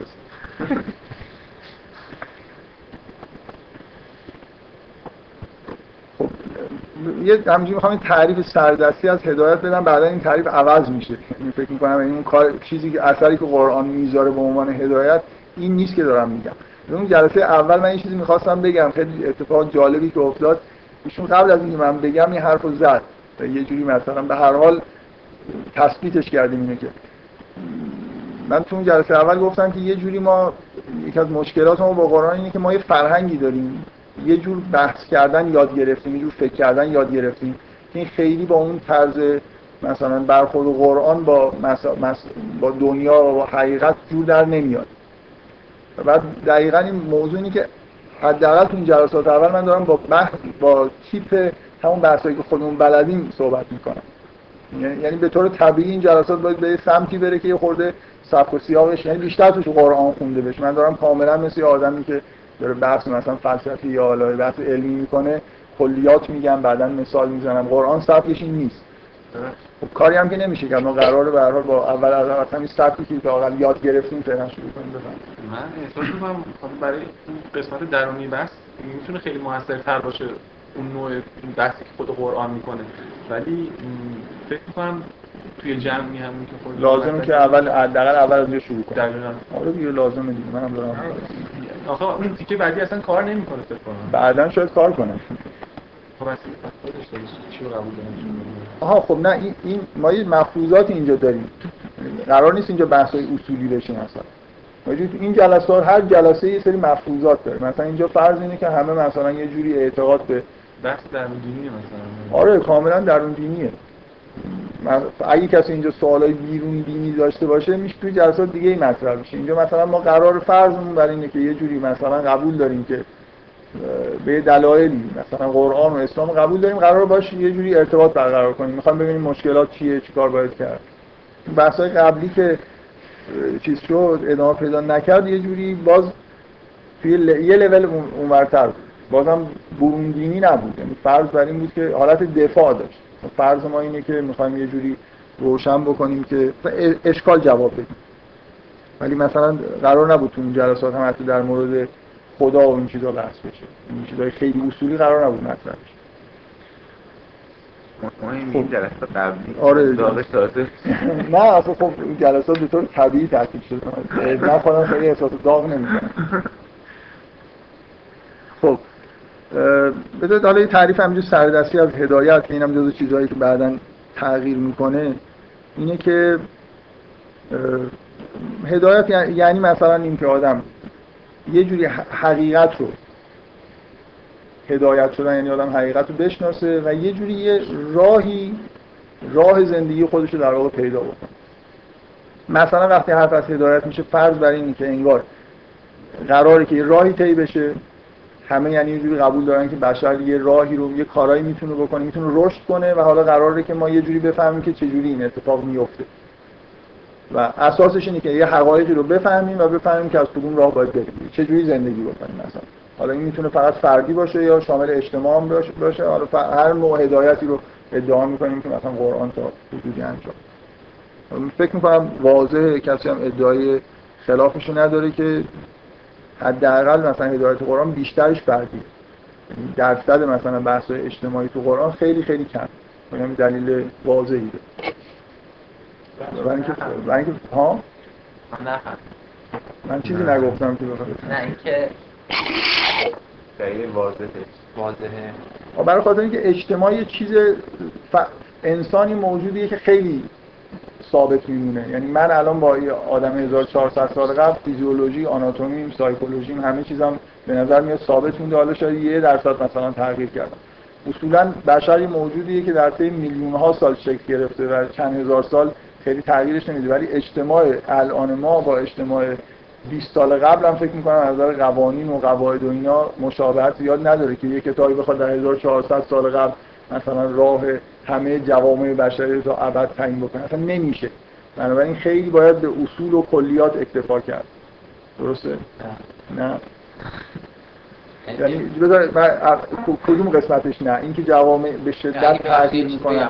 اگر فکر کنید که وقت جلسه چیز میشه. نه دیگه حالا که شده. بحث رو هر وقت از بگید. خب. بعد بگید که بحث نشه. ولی یعنی فرض می‌کنیم که اینجوریه بعد شما می‌خواید ادامه بدید دیگه. من من چند تا ادعا دارم. یکی که اینجوریه یکی همین که درصد آیات اجتماعی قرآن خیلی کمه. دو تا فکت. هر دو تاشون یه چیزی دارن تایید اونم این که هدایت قرآن بیشتر معطوف به آدم است. یعنی فرضمون اینه دیگه. آره. ببین میشه گفت که مثلا آدم هدایت بشن اجتماع خوب میشه. نه نه نمیگم. من من نمی‌دونم حالا فرض اینه یا نه چیز خیلی مهمی نیست. من من یه تعریف سردستی فعلا از هدایت ارائه کردم. بازم گذاشتم گفتم بعدا تغییر می‌کنه شما می‌تونید یه تغییراتی بعدا پیشنهاد کنید. یعنی الان تو ادامه بحث من این اینکه اینجوری هست هیچ چیزی نداره. تغییری نمیده خب حالا این هم چیزی حالا فرض کنیم که هدایت هم یه جوری یعنی می‌خوایم حقیقت رو بشناسیم یه جوری بفهمیم که مثلا راهو چجوری قرار طی بکنیم. من دو تا نکته تو اون جلسه اول گفتم که چرا با قرآن نمیشه. اینا یه سری بحث‌های کلی بود دیگه. در واقع من می‌خوام اینجوری اول بفهمیم که اصلا انتظار ما از قرآن چیه جایگاه قرآن چیه بعد وارد این بشیم که حالا مثلا باش ارتباط برقرار کنیم کی مثلا باید به این احساس برسیم که خوب ارتباط برقرار کردیم. باید هدایت شده باشیم باید احساس بکنیم معجزه است اتفاقی باید افتاده باشه. حالا بعدا تو اون جلسه اول صحبتش رو جلسه قبلا تکرار کرد که حداقل چند تا دلیل من آوردم که چه مشکلاتی وجود داره برای اینکه نمیشه راحت با قرآن الان ارتباط برقرار که در واقع اون پله اولی که باید انگار قدم بذاریم روی اگه قرآن رو به نردبان تشبیه کرده خود قرآن هم یه همچین به ریسمان تشبیه کرده انگار یه خود این ریسمان رفته بالا. ما اولین ترشی که باید بکنیم دستمون به ریسمان برسه یه مقدار سخت شد. و دلیل عمدهش اینه که ما در واقع تعلیم دیده توی فرهنگی هستیم یه فرهنگ خاصیه. اونقدر این فرهنگ در واقع در تعلیمات ابتدایی ما حتی تو رفتاری که مثلا توی بچگی با ما شده نفوذ داره که اصلا خیلی چیزهای خاص این فرهنگ رو نمی‌بینیم. یعنی یه جوری به نظرمون شاید بیاد که همینه دیگه فرهنگ بله؟ آره یعنی اصولا یه چیزهای شفاف شده دیگه دیده نمیشه. تمام فکر و ذهن ما یه جوری با یه ایده هایی در واقع انگار پر شده که ما خیلی احساسش دیگه نمی‌کنیم. و خب من چیزهایی که در واقع گفتم مثلا تعلیمات مخصوصا علمی دیگه. یعنی ما به شدت با دید ساینس در واقع تعلیم و تربیت پیدا می‌کنیم. از همون دوران ابتدایی. یاد می‌گیریم که دنیا رو یه جور خاصی نگاه کنیم. متوجه نیستیم که یه جور خاصی انگار داریم نگاه می‌کنیم. جور دیگه هم میشه نگاه کرد. همه ما هم اتفاقا که حالا توی دانشگاه جمع شدیم آدمایی که به شدت اون درس رو خوب یاد گرفتیم و بعدا اومدیم یه جایی مثلا درس خوندیم و خیلی احتمالا این انحراف توی ما بیشتره از یه آدمی که اصلا درس نخونده و خیلی هم باهوش نیست. مثلا یکی از چیزهایی که تو قرآن من دفعه قبلا بحث کردم اصلا نیست بهش توجه نمیشه و اصلا انگار جالبی نیست. abstract بحث کردن بحث های تجریدیه. ما از خودمون نمی‌تونیم پنهان بکنیم که دوست داریم abstract بحث کردن. مثلا لذت می‌بریم از یه استدلال تجریدی که یه چیزی رو توی دستگاه اصل موضوعی نتیجه بگیره. ولی هم- همین وقتی شما از یه چیزی لذت می‌برید که نتیجه تعلیماتتونه و تو قرآن نیست خب این طبیعیه که وقتی قرآن می‌خونید اینو نمی‌بینید. در حالی که انتظار داشتید که توی کتاب خیلی خوبی که خدا فرستاده حتما این چهار تا استدلال خیلی ابسترکت وجود داشته باشه. یه دستگاه اصل موضوعی لااقل تو قرآن وجود داشته باشه که نیست. من مخصوصا می‌خوام تاکید بکنم روی برهانهای خداشناسی توی قرآن. واقعا برهان نیستن. با در واقع با هر ضابطه ای که شما قرآن رو برهان رو تعریف بکنید نه ضابطه قرن بیستمی از اون ضابطه ای که ارسطو هم تعریف کرد 2000 سال قبل اینا برهان حساب نمیشه. یعنی رسیدن مثلا با قیاس از مقدمات به انتها نیستن. و خدا می‌دونه که این چقدر فلاسفه اسلامی رو به اصطلاح در طول تاریخ عذاب داده که یه جوری از این آیات یه چیز مثلا یه برهان در بیارن بگن که آره اینجا مثلا به همچین برهانی اشاره شده. مثلا مقولاتی که تو برهانهای فلسفی مثلا اسلامی یا یونانی هست مثلا مقولاتش تو قرآن مطرح نیست. یعنی نه جوهر و عرض و ممکن و واجب و اینا نداریم تو قرآن. بنابراین اگر هم بخوایم اینا رو یه جوری رفتش بدیم به اون برهانا دیگه حالا یه جوری رفت دادیم دیگه. معمولا هر چیزی رو میشه به هم چیزی رفت داد. راست یه دلیلش به نظر شما این نیست که خدا می‌دونه که هیچ برهانی نمی‌تونه چیزی رو ثابت کنه. چرا؟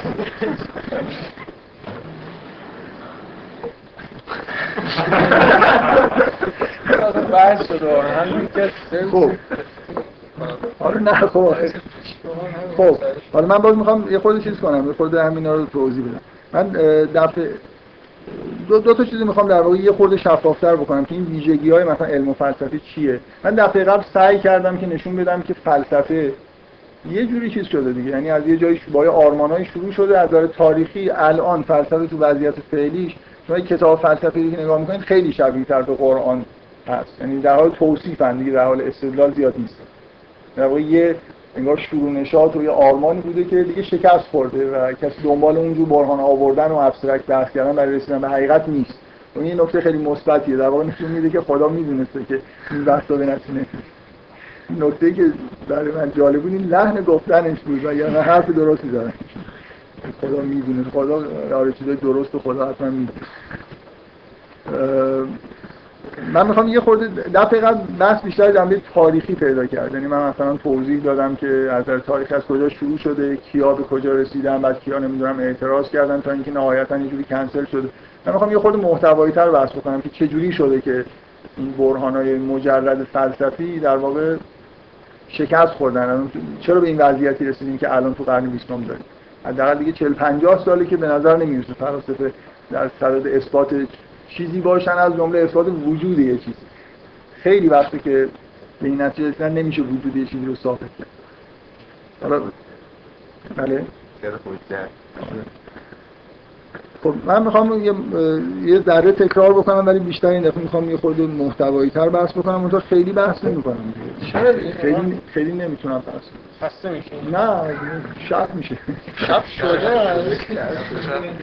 خب می‌خواد من اینقدر من اینقدر بحث بکنم تا مثلا پاشید نه. خب من باشه. حالا سعی می‌کنم که خیلی فاکتور نگیر ببین بذار اول یه نکته رو به عنوان مقدمه بگم. این همه حرف از اینه که مثلا فرض کنید فلسفه ادعایی داشت که به حقیقت برسه واقعا اگه تاریخ فلسفه رو بخونید یه بخش عمدهش مسئله اثبات وجود خدا بود یعنی یه ادعایی پیدا شد که میشه با بحث عقلی با اثبات روی کاغذ طور فرمال با ضوابط منطقی وجود خدا رو ثابت. درست رسیدن به حقیقت فقط این نیست یعنی بحث ولی بحث کردن از مبدع تقریبا یه بحث عمده فلسفه بود یعنی گفتن درباره بحث عقلی در مورد مبدع و معاده ولی واقعا شما حجم اون قسمت معادش یعنی اینکه این دنیا به کجا می‌رسه رو تو فلسفه کلاسیک نگاه کنید خیلی خیلی بحث کمیه. یا مثلا از هی کم کم شاخه هایی پیدا کرد. مثلا وجود شناسی داشتیم حرکت شناسی داشتیم. ولی واقعا این جنبش مثلا فلسفی بیشتر از اینجا اومد که یه جور یه جوری با استدلال منطقی وجود خدا رو ثابت کنه. یه اشاره تاریخی ما. چیز یعنی توی بحث من خیلی مسئله مهمی نیست. در واقع ادعایی که پیدا شد اون چیزی که نهایتا به شکست رسید اینه که از زمان سقراط کم کم به نظر میاد خیلی رسما این ادعا بیان شد توی یونان که میشه با فکر کردن و در واقع روی کاغذ ببینید تاکید می‌کنم این چیزی که بشه روی کاغذ نوشت یه چیزایی رو ثابت کرد یه حقایقی دست پیدا و نه تنها کم کم در واقع این ادعا اینکه نه تنها میشه حقیقت رو کاغذ ارائه داد به طور مستدل طوری که هر کسی اینو بخونه به اون حقیقتی که اینجا بهش رسیده شده برسه. با چه روشی که از بدیهیات شروع کنیم با یه قواعد منطقی استنتاج بکنیم تا به حقایقی برسیم. نه فقط این ادعا در واقع شد کم کم در واقع ادعا خیلی قوی شدی که میشه حقیقت اینجوری کشف کرد. این یه بار اینه که من حقیقت رو فهمیدم دارم ارائه میدم به فرمی. ولی حتی حتی این من از یه مثلا نقطه صفر شروع می‌کنم. همه چیز رو تو ذهنم این ادعایی که رسما دکارت بعدا رسما اینجوری ادعا کرد. یعنی من همه چیز رو از ذهن خودم دور می‌کنم. یه سری بدیهیات رو در واقع کم کم فرض می‌گیرم. از اینا یه سری با استنتاجای منطقی که ضوابطش مشخصه جلو میرم و بعد حقیقت رو کشف می‌کنم. یه کتابی هست به اسم اتیک که اسپینوزا نوشته با سبک هندسه اقلیدوس کتاب نوشته درباره حقایق جهان. شما می‌بینید قضیه توش ثابت این ایده ایه که کم کم میگم خود فراتر از این رفت که حقیقت قابل ارائه است. حقیقت نظر با استفاده از این روش قابل ارائه است. این روشی که دکارت بهش میگه روش کار بردن عقل رساله معروفی که نوشته رساله در روش به کار بردن عقل. و روش به کار بردن عقل اینه شما مثلا همه چیز رو فراموش کنید از اینجا شروع بکنید که می‌دونید هستید. اونم تازه شما فکر می‌کنید هستید. بعدا هم اینجور مثلا یه چیزایی روش بنا بکنید و همه حقایق رو کشف کنید. در واقع ایده اینه که به دلیل ما وقتی که به حقیقت نمی‌رسیم چون بی‌دقتی کردیم. اگه خود دقت بکنیم از اول مفروضات بی خود نگیریم و استدلالمون رو مثلا بپاییم که اشتباه توش نباشه حتما به حقیقت می‌رسیم این ادعا الان توی قرن بیستم این ادعا که میشه حقیقت رو در موردش کتاب نوشت خنده‌داره چه برسه به اینکه میشه با این روش کشفش کرد چرا اینجوریه؟ من می‌خوام یه خود در واقع توصیف بکنم چجوری این اتفاق افتاد. که خنده‌دار شد ادعا. این در واقع اتفاقی که افتاده از تاریخی اینه که همینطور این سلسله که از مثلا سقراط و ارسطو شروع شده بود بعدا دکارت و مثلا یه, یه پله بالاتر کانت و بعد دیگه آخرش فکر می‌کنم هوسر اینا آدمای مهم فلسفی هستن که این روش رو به نهایت درجه مثلا دقت و چیز رسیدن حداقل شدن بدیهیات. مثلا بدیهی رو هی مثلا در واقع اتفاقی که بدیهی هم هی یه سری چیزا از بدیهیات هست. و نهایتا یه آدمی مثل ویتکنشتاین اومد. من فکر می‌کنم یه جوری بشه گفت ثابت کرد که اگه شما بخواید یه مجموعه چیزایی رو به با یه زبان بیان بکنی در حد یه رساله رساله نوشته اسم رساله منطقی و فلسفی به نوعی ادعاش بود که از این بیشتر دیگه حرف نمیشه. زد رساله خیلی کوچیکی هم یعنی با اون یه جوری انگار که با اون روش با اون دقتی که مد نظر بود از این بیشتر نمیشه حرف زد. هر حرف دیگه شما بزنید یه بی‌معنی هست. و اون که حرفایی هم اونجا زده بود خیلی حرفای کمی بود. و تقریبا اثری که این رساله و اون روشی که در واقع ویتکنشتاین به کار برد در واقع نکته اساسی ببینید ببینید اینه این چیزی که ویتکنشتاین کشف کرد این ریختن توی قالب زبانی که محدودیت خیلی زیادی داره. این مسئله مسئله ویتکنشتاین اینه که شما چه چیزایی رو می‌تونید تو قالب زبان بریزید و ارائه بکنید. خیلی چیزای کمی رو میشه این کار باش کرد. اگه بخواید دقت بکنید واقعا دقیق صحبت بکنید. و خودش هم جمله معروفی گفت که چیزی رو که به دقت نمیشه بیان کرد اون بهتر که بیان نکنه. ولی بعدا یه ویتکنشتاین شماره دو هم داریم که یه جوری در واقع متوجه شد که خیلی چیزا لازمه به هر گفته بشه. ولی اینکه نشه به دقت بیان این این سیر تاریخیه. من می‌خوام دو تا دو تا روندی رو در واقع نشون بدم که یه جور پنهانی باعث شکست اون پروژه. ارسطو آدم بسیار باهوشی بود دکارت هم باهوشی بود. این چیزی که الان ما بهش میخندیم واقعا اگه یه نفر خود زبان بلد باشه مثلا بدون منطق یعنی چی؟ خود ریاضی خونده باشه می‌فهمی که واقعا معلومه که نمیشه در مورد جهان مثلا با یه همچین روشایی به نتیجه رسید. و بعد یه گفت تمام قانع بشن و در واقع تجربه پشت سر گذاشتیم که همون می‌دونیم اینجوری نمیشه. من می‌خوام دو تا چیز پنهانی که اتفاق افتاده شاید خیلی بهش دقت نمیشه رو نشون بدم که یه چیزی شده که اون اونا آدمای احمقی نبودن که این نمیفهمیدن. دو تا اتفاق افتاده. یکی این که مفهوم دقت خیلی به تدریج تغییر کرده. یعنی وقتی ارسطو می‌گفت استدلال منطقی دقیق یه منظوری داشت و من که الان امروز تو قرن 20 میگم یه استدلال منطقی دقیق منظور دیگه ای دارم. یعنی در واقع به این دلیل ما ارسطو با ملاک خودش برای دقت دقیق داشت بحث می‌کرد. من می‌خوام بگم ملاک دقت به تدریج در طی 2000 سال هی پیچیده‌تر و دقیق‌تر شد در واقع. این مفهوم دقت هی یه چیز محدودتری شد. چیزهای محدودتری برهانهای محدودتری رو می‌تونستیم در مورد برهان حساب کنیم.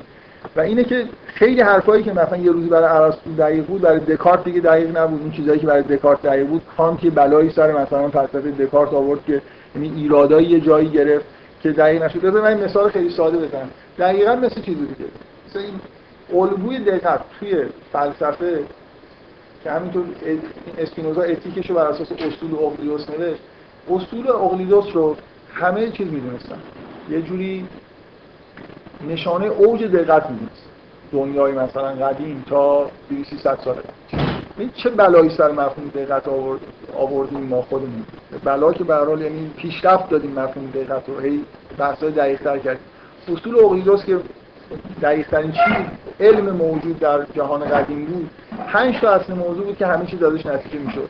و بعد کیلبرت که اوایل قرن بیستم خواست با ملاک های جدید مثل اقلیدوسی رو بنا بکنه حدود 20 تا اصل موضوع و تعداد زیادی مفهوم اولیه که اصلا اقلیدوس به ذهنش نمی‌رسید و در واقع مجبور شد فرض کنه این اتفاق واقعیه که واقعا مسئول اصلیش ریاضیدان است نه حتی منطق دان این اتفاقایی تو ریاضیات افتاد مفهوم این مفهوم روش اصل موضوعی که دیگه وارد ریاضیات شد شما ببینید ویتکنشتاین از مکتب راسل. اصولا این آدمایی که دیگه منطق به نهایت درجه چیز رسوندن اینجوری پایه ریاضی داشتن. و توی ریاضیات در واقع به یه دقت ایدئالی رسید و با کارهایی که مثلا هیلبرت انجام داد یه جور دقت مطلق. و بعد این یه جور الگو شد برای فلاسفه. خب دقیق ترین نوع بحث اینه که اینجوری بتونیم یه استدلال رو با نماد بنویسیم یه طوری که بشه مثلا ماشین هم چکش بکنه. دیگه اوج دقت و خب اینجوری هیچی نمیشه گفت. من می‌خوام بگم این اینجوری نیست که ویتکنشتاین از ارسطو خیلی باهوشتر بود. اون توی یه فضای وسیع‌تری برای خودش حق قائل بود که حرف بزنه و حرف می‌زد. دکارت هی فضاش کوچیک‌تر شد تا اینکه خلاص این فضا تقریبا به این نقطه رسید و دیگه هیچی نمی‌شد. این سیر یه چیزی رو شما تو فلسفه یه چیزی تحول تاریخی رو ببینید. اونم اینه که ملاک دقت به شدت تغییر کرد. الان ما تو قرن بیستم می‌دونیم که دیگه دقیق حرف زدن اگه با این ملاک هاست نمیشه دقیق حرف و نکته دوم آب رفتن اون بخش بدیهیات. یعنی چرا ارسطو فکر می‌کرد میشه این کارو کردن اینکه در واقع من می‌خوام میگم تو جمعیت کم. توافق بیشتری بین آدم‌ها انگار وجود داشت. یعنی هزاران چیز رو گزارش می‌شد ارسطو لیست بکنه که همه قبول داشتن. بحث بین الاذهانی این حرفی که پوپر زده من اسم پوپر هر جایی که بتونم می‌برم. پوپر خیلی روی این تاکید داره که بحث بین الاذهانی ملاکای اجتماعی داره. یعنی اگه من قراره حرفی بزنم شما قانع بشید این یه قراردادی بین ما که من چه چیزایی می‌تونم بگم بدیهی فرض کنم چه چیزایی نمی‌تونم بدیهی فرض کنم. ارسطو صدها بدیهی در اختیار داشت و این منطق خیلی ساده به نظرش میومد که کلی میشه حرف زد و حرف زد یا عالم حرف زد. دکارت یه خورده بدیهیاتش کمتر شد. برهاناش دقیقتر شد حرفاش کمتر شد تا اینکه خلاصه این در واقع مخطوط بزرگی بود که به جایی می‌رسید. حداقل مبدا رو به راحتی اما اول کار ثابت می‌کردن. ولی الان دیگه اون قاعدهش که قرار شروع بشه یه اپسیلونه و یه راهی هم که میشه رفت. مثلا زاویه اینقدر تنگه که از توش حد اکثر همون رساله منطقه فلسفه ویتگنشتاین در میاد که خوندن و نخوندنش هیچ تأثیری مطمئن رو زندگی شما نمی‌ذاره. مثلا فکر نمی‌کنم چیزی در مورد دنیا ازش بفهمید بیشتر در واقع در مورد خود زبان اطلاعات کسب این در واقع بحث محتوایی که چه اتفاقی افتاده فلسفه به جایی رسیده که ف... در واقع یه جوری هوای دقیق بحث کردن و استدلال کردن و ثابت کردن وجود یه چیزی. این از سر مردم افتاده. این چیزی که خدا می‌دونسته این بوده که خلاصه مردم تعدادشون زیاد میشه و یه جوری آرا و افکار مختلف پیدا می‌کنن بدیهیات زیر سوال میره و نهایتا نحوه استدلال کردن هم هی دقیق‌تر میشه بنابراین نمیشه چیز زیاد رو ثابت شما به شدت اینو توی قرآن می‌تونید ببینید که استدلال ابسترکت اون فرم فلسفی تقریبا یه دونه هم شد و چیزی که الان توی فلسفه جایگزین شده که باز من نسبت میدم به پوپر اینه که در واقع واقعا فقط نمیشه به پوپر نسبت داد. خود پوستر خیلی مؤثر بوده توی این بحثایی که اصطلاحاً پدیدارشناسی بهش میگن مؤسس پدیدارشناسیه ولی پوپر یه جوری یه خورده ضابط منتر این حرفا رو می‌زنه.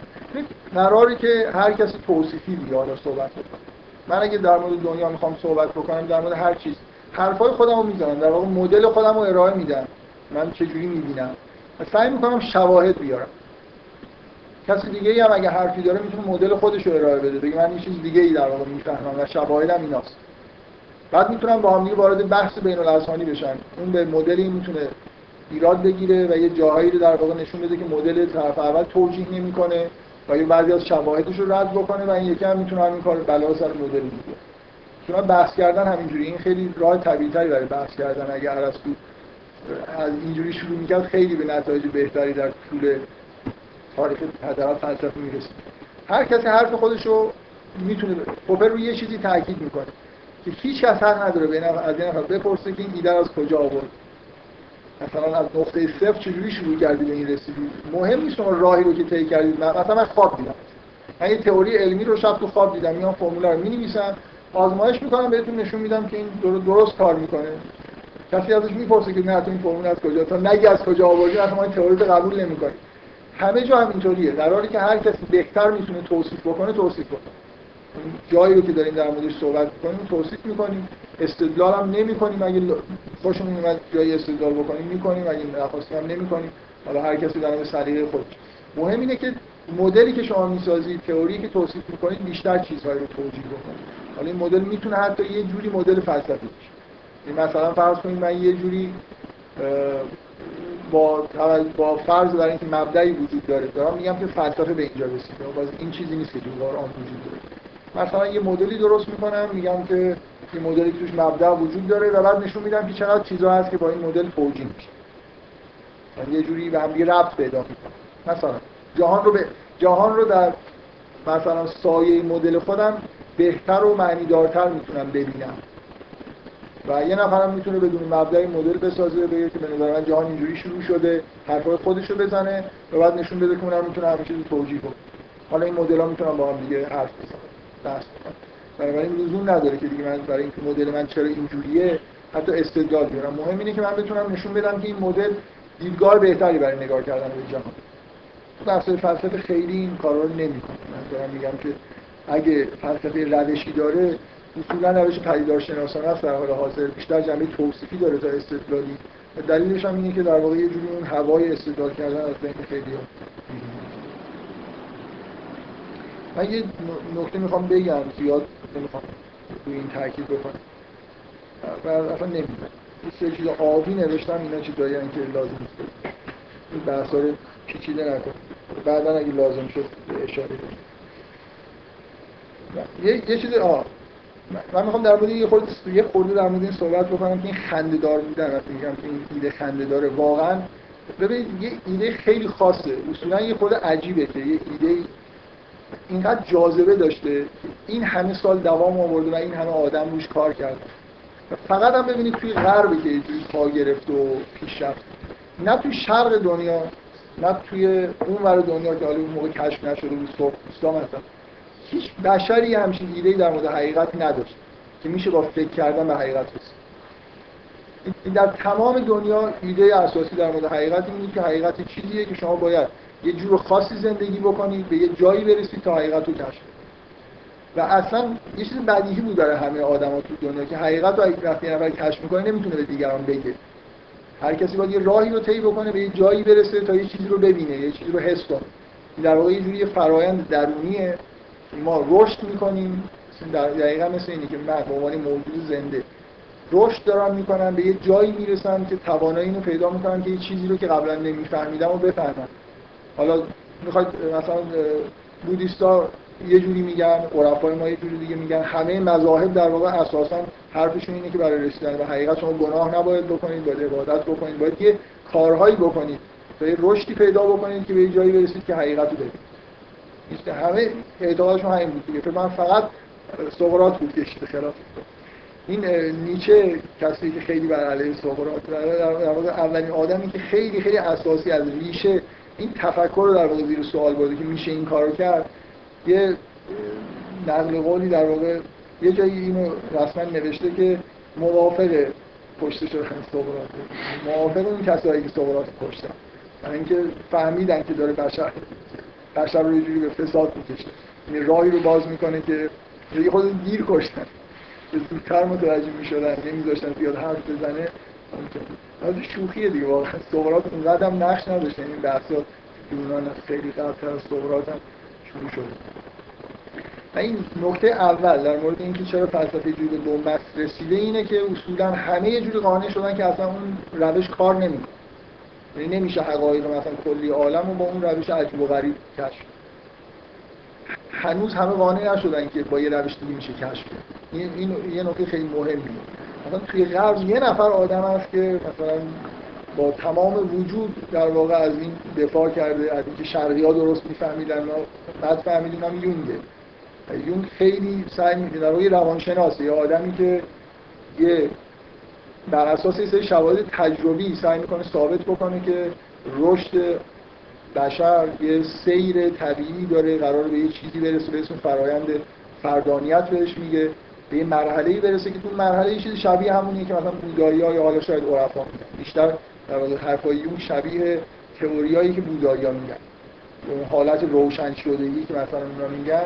اینکه روی این خیلی تاکید می‌کنه که اساسا ما تمدنمون روی انحراف خیلی بزرگ انگار بنا شده توی یه جوری باید از معنویت شرق کمک بگیریم. اینکه رسیدن به حقیقت طی کردن راه رشد کردنه. نه فقط هم نشستن. یه آدم بشینه فقط روی کاغذش داره بنویسه با مردم صحبت بکنه بدونی که کاری تو زندگیش انجام بده. اینجوری کسی به حقیقت نمی‌رسه این یه نکته بود. نکته این که همه در واقع روی این توافق کردن که به حقیقت نمی‌رسن. اصولا غربی ها الان توی وضعیتی هستن که بهش میگن وضعیت پست مدرن وضعیت پست مدرن وضعیتیه که هنوز قبول نکردن که خیلی اشتباه کردن. و ادعاشون اینه که اصلا حقیقتی وجود نداره. در واقع نمیگن که ما روشمون یه چیز عجیب و غریبی بوده و به نتیجه نرسیده. از مجموع این بحث تاریخی الان گرایش تو اروپا مثلا اینه که حقیقتی اصولا وجود نداره. در واقع حقیقت رو معادل با همون می‌گیرن حقیقت بین الاذهانی می‌گیرن. یعنی اینکه من در درون خودم می‌تونم به چیزی برسم اصلا این چیزها از ذهنشون هم انگار پاک شد که هر آدمی در خودش می‌تونه حقیقت کشف ولی وضعیت پست مدرن وضعیت خوبی یعنی احتمال داره که به نتایج خیلی خوبی هم برسه. همین الان اصلا آدمایی که گرایش به این دارن که حقیقت فرد از حقیقت فردی صحبت بکنن خب خیلی زیادن. در واقع یه جوری این احساس که هر کسی می‌تونه برای خودش حق داره که به حقایقی دست پیدا کنه رو می‌زنن ولی نه به این معنی که یه حقیقت ثابتی هست که هر آدمی می‌تونه بهش برسه. خیلی فرق می‌کنه با اون چیزی که ما مثلا توی مطلب یا توی فلسفه شرق چه اعتقاد داشتیم نکته این نکته که اصلا اون روش کار نمی‌کرد. نکته دوم خیلی زودتر از اون ویتگنشتاین در واقع شروع شد. نیچه و مخصوصا کیرکگور. بعد اینکه هگل یه نظام فلسفی عظیم و مطرح کرد اصلا اینا حرفشون این بود که فرض کنیم که بشه همه حقیقت رو کاغذ نوشت. بشه درد یعنی ما راه زندگی خودمون می‌خوایم پیدا کنیم. می‌خوایم زندگی بکنیم. فرض که شما بتونید یه فلسفه حالا نه به بزرگی فلسفه هگل. مختصر و مفیدم حقیقت رو روی کاغذ بیاری این بشر یه موجودی نیست که فقط نیاز به این داشته باشه که بفهمه حقیقت چیه و بعد همه چیز براش روشن میشه. تمام بحث مثلا کیرکگور اینه که ما یه حقیقت رو بدونیم هم باز مشکلات تو انتخاب راه مثلا یه مفهومی تو فلسفه‌اش هست که به هر حال یه لحظه شما باید دل به دریا بزنید. یعنی اینکه به یقین رسیده باشید و بدونید که این گامی که دارید برمی‌دارید درسته و این راهی که میرید درسته اینجوری این پیش نمیاد. یعنی حتی اگه همه حقایق رو بدونید مهم اینه که شما در واقع یه جوری اگه فلسفه قرار وجود داشته باشه فلسفه انسانی تر باشه. روی اینکه روی این جمله که انسانی که گوشت و خون داره که از پاسکال مرتب تاکید می‌کنن. این بشر یه دستگاه شناسایی نیست. فقط اومده باشه حقایق رو کشف کنه. هزار تا دغدغه دیگه تو این دنیا داره. و اونا رو هم باید در واقع بشناسید. اصلا فلسفه اگزیستانسیالیسم یه بررسی کردن دغدغه‌های دیگه غیر از شناخته. رو شناخت تاکید نمی‌کنم چیزای دیگه. چون مفاهیمی توی فلسفه اگزیستانسیالیسم می‌بینید که اصلا جای دیگه وجود نداره. فلسفه. مثلا احوال وجود انسان دلخوره است. هایدگر اصولا آدمیه که تمام عمرش رو به تحقیق در احوال وجود انسان گذرونده که چه ما فقط مثلا شناسایی نداریم. ما در جهان واقع شدیم تهدید میشیم میترسیم دلهوره داریم هزار تا احوال مختلف داریم و اینا برای ما خیلی مهمتر از شناختن حقیقت یعنی باید با تمام جوانب وجود خودمون کنار بیایم. بنابراین اگر هم به فرض اون تئوری عجیب و غریب درست بود می‌شد حقیقت رو کشف کرده رو کاغذ نوشت باز دونستن حقیقت تنها دغدغه بشر نیست.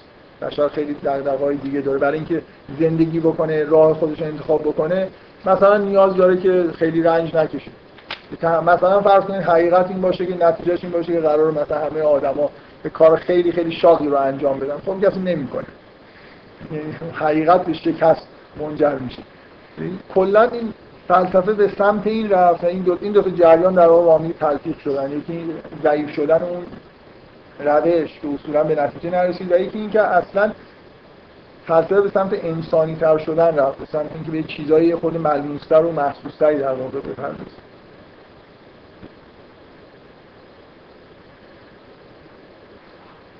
خب حالا ببینید من می‌خوام یه خورده یه خورده یه ذره عملی تر بحث بکنم. اینکه اگه ما جلسات قبلی آره. آره جلسات قبلی با اون اضافاتش که جلسات قبلی نبود فکر می‌کنم تمام دیگه بغیر از چند چیزی در مورد دیدگاه علمی که تکرار میشه با یه چیزای دیگه ای فکر می‌کنم در مورد هنر اگه منظورتون چیزی نیست.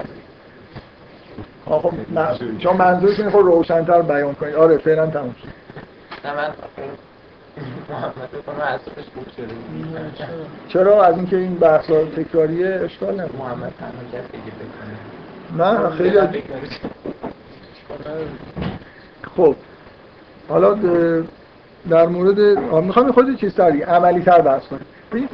فرض کنید که به این نتیجه که حقیقت نمیشه رو کاغذ نوشت. و نمی‌تونیم به کسی اثبات کنیم که دنیا اینجوریه اونجوری نیست. خب؟ به این نتیجه رسیدیم عمل. پس چجوری الان ما راه خلاص زندگی خودمون انتخاب می‌کنیم؟ قبلا هم من می‌خوام بگم طبق این چیزهایی که اگزیستانسیالیستان میگن قبلا هم اینجوری نبوده که بر مبنای حقیقت انتخاب بکنید شما واقعا از خودتون بپرسید مثلا اگه مذهبی هستید چرا مذهبی شد واقعا یک کتاب خوندید و به حقیقت مذهب مثلا پی بردید و مذهبی شدید و اون کتاب دیگران رو بدید اونها مذهبی میشن. یه چیزی برای شما تو این کتاب قانع کننده بوده که برای دیگران نیست. یه آدمی که مار... مذهبی نگیم. یه آدمی که الان مارکسیسته.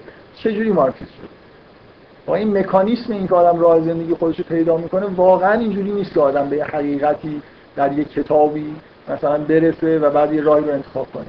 فکرم هیچ کدوم ما یه جوری حسمون نیست که ادعا بکنیم که راه زندگیمون دقیقا در یه سیر مطالعاتی خیلی بیطرفانه ای مثلا کشف کردیم. اگه اینجوریه خب بیاید بگید چجوری کشف کردیم ما راه بریم. اصولا راهی وجود نداره که قابل طرح باشه. یعنی همیشه یه چیزایی وجود داره. یه سری عواطف مثلا وجود داره. شما از یه چیزی خوشتون اومده. وقتی یه آدمی کتاب مارکسیسم می‌خونه و مارکسیست میشه قبل از اینکه اون کتابو بخونه یه جوری تصمیم گرفته مارکسیست بشه. بعد میره یه کتاب می‌خونه مارکسیست میشه ما همیشه در واقع بنا به مد فرهنگ خودمون یه پوششی پیدا می‌کنیم که مثلا ما با فکر رو در واقع م... نمی‌خوام بگم فکر و مطالعه تاثیر نداره. قطعا خب یه آدمی ممکنه کاملا یه افکار غلطی رو پذیرفته باشه بعد مثلا با خوندن یک کتاب اون افکار از ذهنش بره. ولی به هر حال ببینید همیشه ما یه سری درگیری عاطفی داریم. این چیزی که در واقع اگزیستانسیالیستان میفهمیدن بود که واقعا مکانیسم پیدا کردن راه زندگی این نیست که آدمو بشینن مثلا یه سری اونم استدلال مجرد بکنن مثلا بین اصلا شما به واجب وجودی که در برهانهای فلسفی فرزن اثبات می‌شد که حالا به یه معنای اثبات می‌کردن با دقت خودشون. می‌تونید ارتباط برقرار کنید. یه موجودی چیزیه دیگه. یعنی واقعا شما با اون خدایی که وقتی مثلا گیر میافتید ارتباط برقرار می‌کنید یه واجب الوجوده نمی‌دونم با اون خصوصیاتی که در فلسفه خوندید نیست. یعنی اگرم فرضاً اون استدلال رو به نتیجه می‌رسید یه چیزای abstract ی رو اثبات می‌کرد. چیزایی نبود که برای منظر عاطفی قانع کننده باشه. و اصولا ما راه زندگی خودمون رو با استفاده از فلسفه و منطق و برهان abstract و غیر abstract انتخاب نمی کنیم صرفا. من نمیگم تاثیر نداره. همیشه یه سری عوامل قبل و بعدش هم وجود داره از نظر عاطفی. شما سوالی به نظر میاد که ولی این abstract نگاه کردن یه جور لول نگرش ما رو می‌بره بالا. یعنی اینکه حالا ممکنه ما با چیزای درونی و فطری یا یه مجموعه چیزای درونی و بیرونی به مسائلی رسیده باشیم ولی اینکه abstract هم روی این فکر کنیم یا اینکه شما شما می‌خواید بگید که فلسفه شما می‌خواید بگید فلسفه فوایدی هم داشته و داره. فواید خیلی زیاده. یعنی داره، اینکه ما آره. به محک استدلال بذاریم عقایدمون داره آره. مثل مدل دیگه. مثل این- همین الان من می‌تونم اون مدل یه چیزی که بکنم آبی نوشته بودم نگفتم. اینه که کل این جریانی که الان توی فلسفه اتفاق افتاده مثلا خیلی به نفع فلسفه اسلامی. چرا؟ برای اینکه الان قراره که یه مدل ارائه بشه دیگه. اونا چون بی‌دقت‌تر بحث می‌کردن کلی تمام دنیا رو مدل کردن. شما تو اروپا که نگاه کنید از دکارت به اینور بغیر از بحث شناخت چیزی نمی‌بینید اصلا چیزی در دنیا نمی‌گفتن. همش بحث بود که می‌تونیم چیزی بگیم یا نمی‌تونیم. آخرام فهمیدم نمی‌تونم. این فلسفه اسلامی این من چیز کنم نقل قول بکنم. اینو توی مصاحبه با سید حسن نصر دیدم. سید حسن نصر و سید حسن. حسن. حسن اون یک آمریکاست یا کاناداست.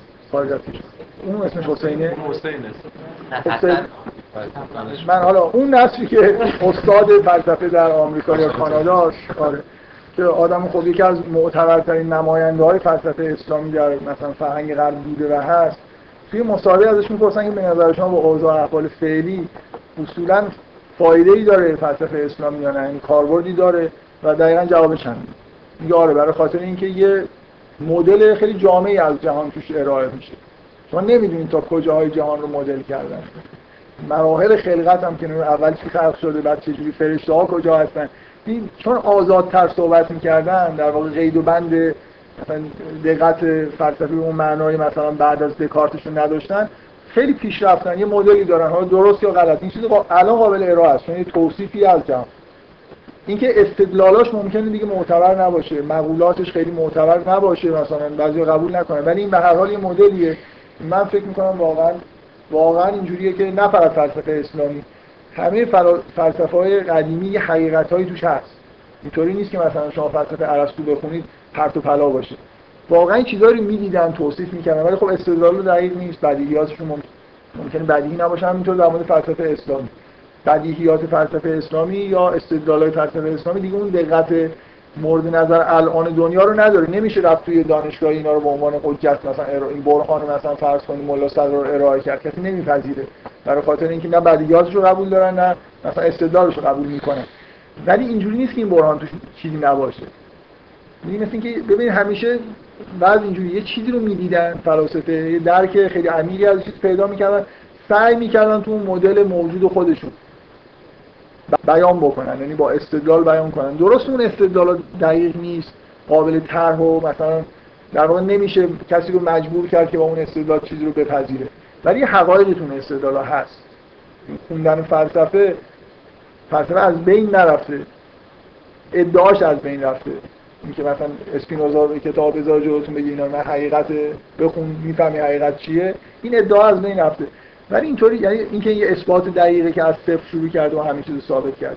ولی اینکه اون کتاب اسپینوزا رو بخونی یه چیز خیلی خوب می‌فهمی مثلا یه دید وحدت وجودی نسبت به جهان داره که خیلی خوب سعی می‌کنه بیانش بکنه با یه سری استدلالا اون سر جای خودشه.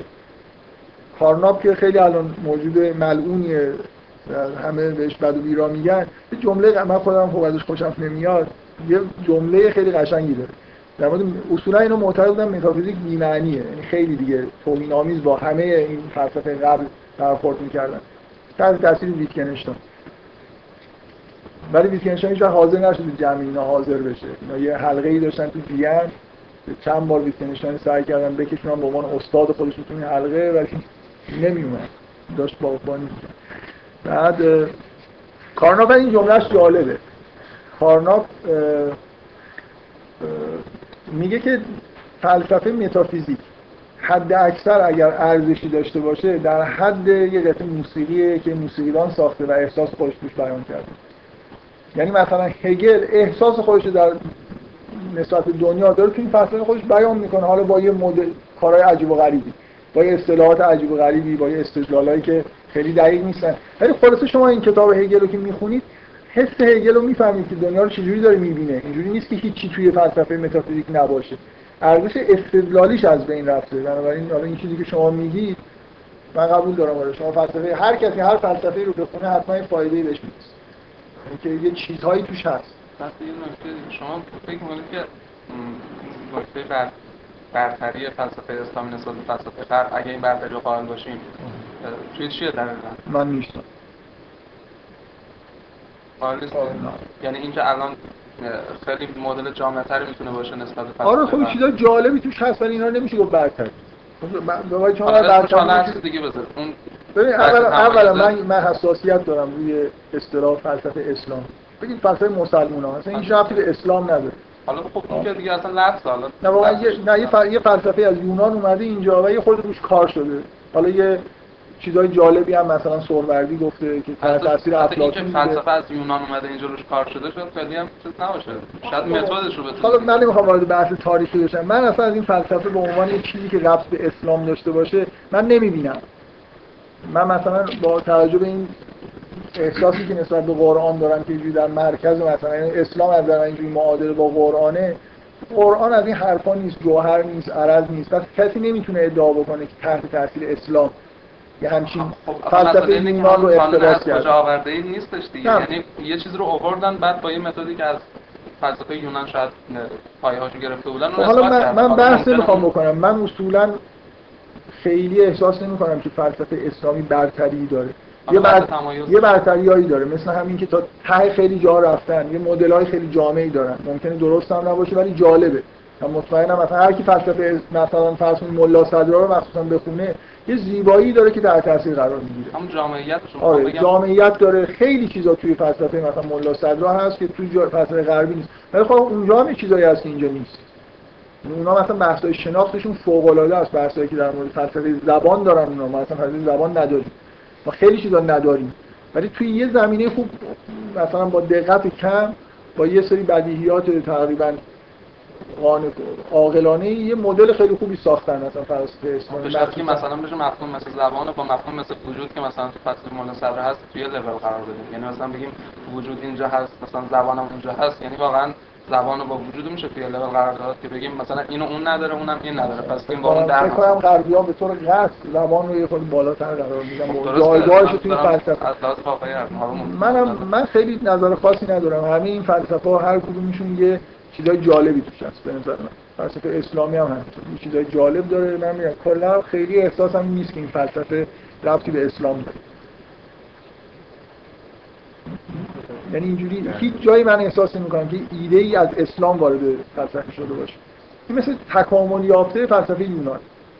تکامل یافته است ولی من احساس نمی کنم که ایده هایی از اسلام وارد شده به غیر از مثلا بحث های معاد. بحث های معادی که مثلا ملا صدرا می‌کنه تحت تاثیر قرآن. یه جوری مایه های اسلامی پیدا می‌کنه. ملا صدرا اصولا میشه گفت که مایه اسلامی داره. ولی ابن سینا نداره. هر چی عقب تر برید بیشتر شبیه فلسفه یونان. بحث نکنیم. حالا رفتی به بحث امروزی ما نه حالا این مکانیسم ها چی هم دیگه؟ مکانیسم هایی که ما راه زندگی رو انتخاب می‌کنیم قطعا کشف حقیقت از توی کتاب نیست. چیه؟ چه چیزایی باعث میشه که ما به یک راهی مثلا گرایش بیشتری پیدا بکنیم؟ من من حرفم اینه من می‌خوام در واقع یه جوری بعدا این بحث رو ادامه بدم که قرآن بر اساس این مکانیسم های خود واقعی تر بحث می‌کنه. یعنی نمیاد استدلال مثلا abstract بکنه بخواد حقیقت رو بهتون نشون بده. یه مقدار حرف در مورد حقیقت می‌زنه که اصولا توصیفیه یعنی مطابق با همین مد امروز خود ماست. جنبه استدلالی و abstract نداره. و یه مقدار خیلی زیادی هم به یه چیزایی می‌پردازه که اصولا جنبه فلسفی به این معنای امروزی نداره. یعنی یه مکانیسم های دیگه ای رو سعی می‌کنه فعال بکنه که جلوی انحراف شما رو تو انتخاب راه زندگی بگیره. مکانیسم های غلطی که وجود داره که باعث میشه که شما اشتباه بکنید. مکانیسم غلطی که باعث اشتباه انتخاب انتخاب راه زندگی میشه برخلاف تصور دکارت بیدقتی نیست. چیزای دیگه ای یعنی عوامل عاطفی روانی دیگه ای وجود داره که قرآن رو اونا انگشت می‌ذاره. بذار من یه چیزی که اصلا مهمتره تو قرآن فکر کنم که دفعاتی که بهش اشاره شده سه رقمی باشه واقعا شد بیشتر از صد باره بگم.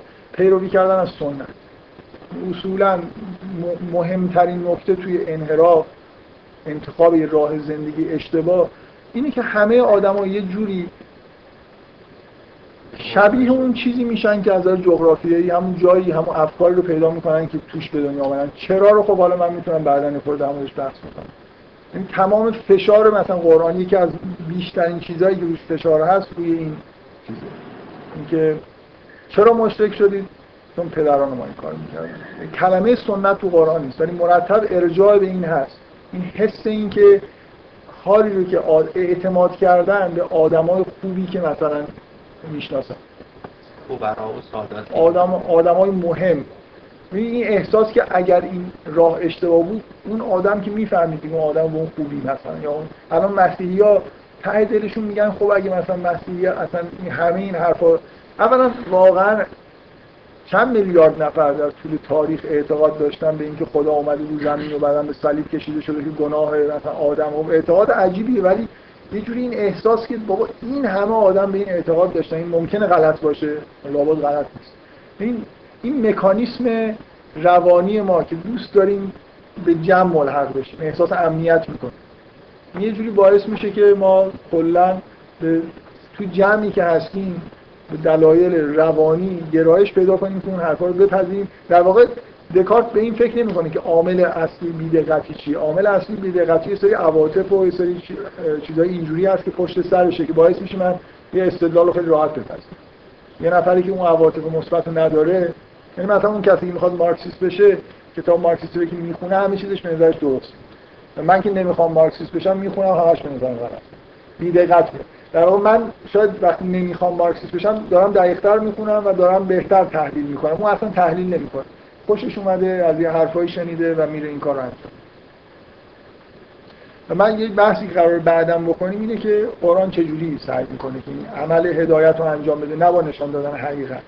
با خاموش کردن یه سری مکانیسم با روشن کردن یه سری مکانیسم دیگه بیشتر به نظر میاد با عواطف سر کار داره تا با مثلا استدلال مجرد من می‌خوام یه چیز بگم یه بحث خاص بکنم. ساعت 8 5 دقیقه من می‌خوام بحث خاص شروع کنم. می‌خوام در مورد برهان خداشناسی در قرآن اینا چرا اینا چجوری هن و چرا اینجوری هن؟ برهان فلسفی هم نیستن. چجوری قرآن داره سعی می‌کنه که مثلا یه جوری چیز کنه؟ چون سوال داره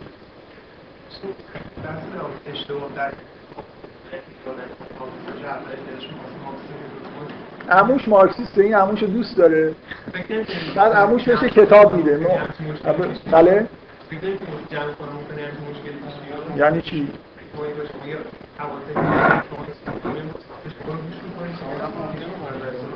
خب نباید پیش بیاد. من میگم نباید پیش بیاد. آره. همه برای هر آدمی برای هر آدمی هر جایی ممکنه این مشکل پیش بیاد. عواطف من نمیگم پیروی کردن از عواطف آدم گمراه می‌کنه. من میگم که قرآن هر یکی از مکانیسمایی که سعی می‌کنه خاموش بکنه سعی می‌کنه که شما متوجه این نکته اساسی بکنه اینه که مواظب پیروی کردن از سنت های جغرافیایی خودتون باشید. اینکه افکار این محلی که توش به دنیا آمدید رو میپذیرید مواظب باشید. نمیگه که خب حتما غلطه. هشدار هشدار به این نیست که از منطقه ارسطویی پیروی کنید یا از برید در نقطه صفر. می‌خواید گمراه نشید یه خورده دقت بکنید به این چیزهایی که یعنی اگه مثلا فرض کنید که توی یه آدمی الان در جنوب فرانسه مثلا ژانسنیسته یا در نمی‌دونم ایالت آلاباما پیوریتن شده به خود شک کنه که حالا این چون اونجا فقط مثلا فرض کنید اون ایالت این فرقه وجود داره من شاید به این فرقه اعتقاد پیدا کردم. نکته این نیست که ببینید هر از این مکانیسمیه که قرار یه جوری بهش شک بکنه. مهمتر از استدلال منطقی کردن و به نقطه صفر رفتن.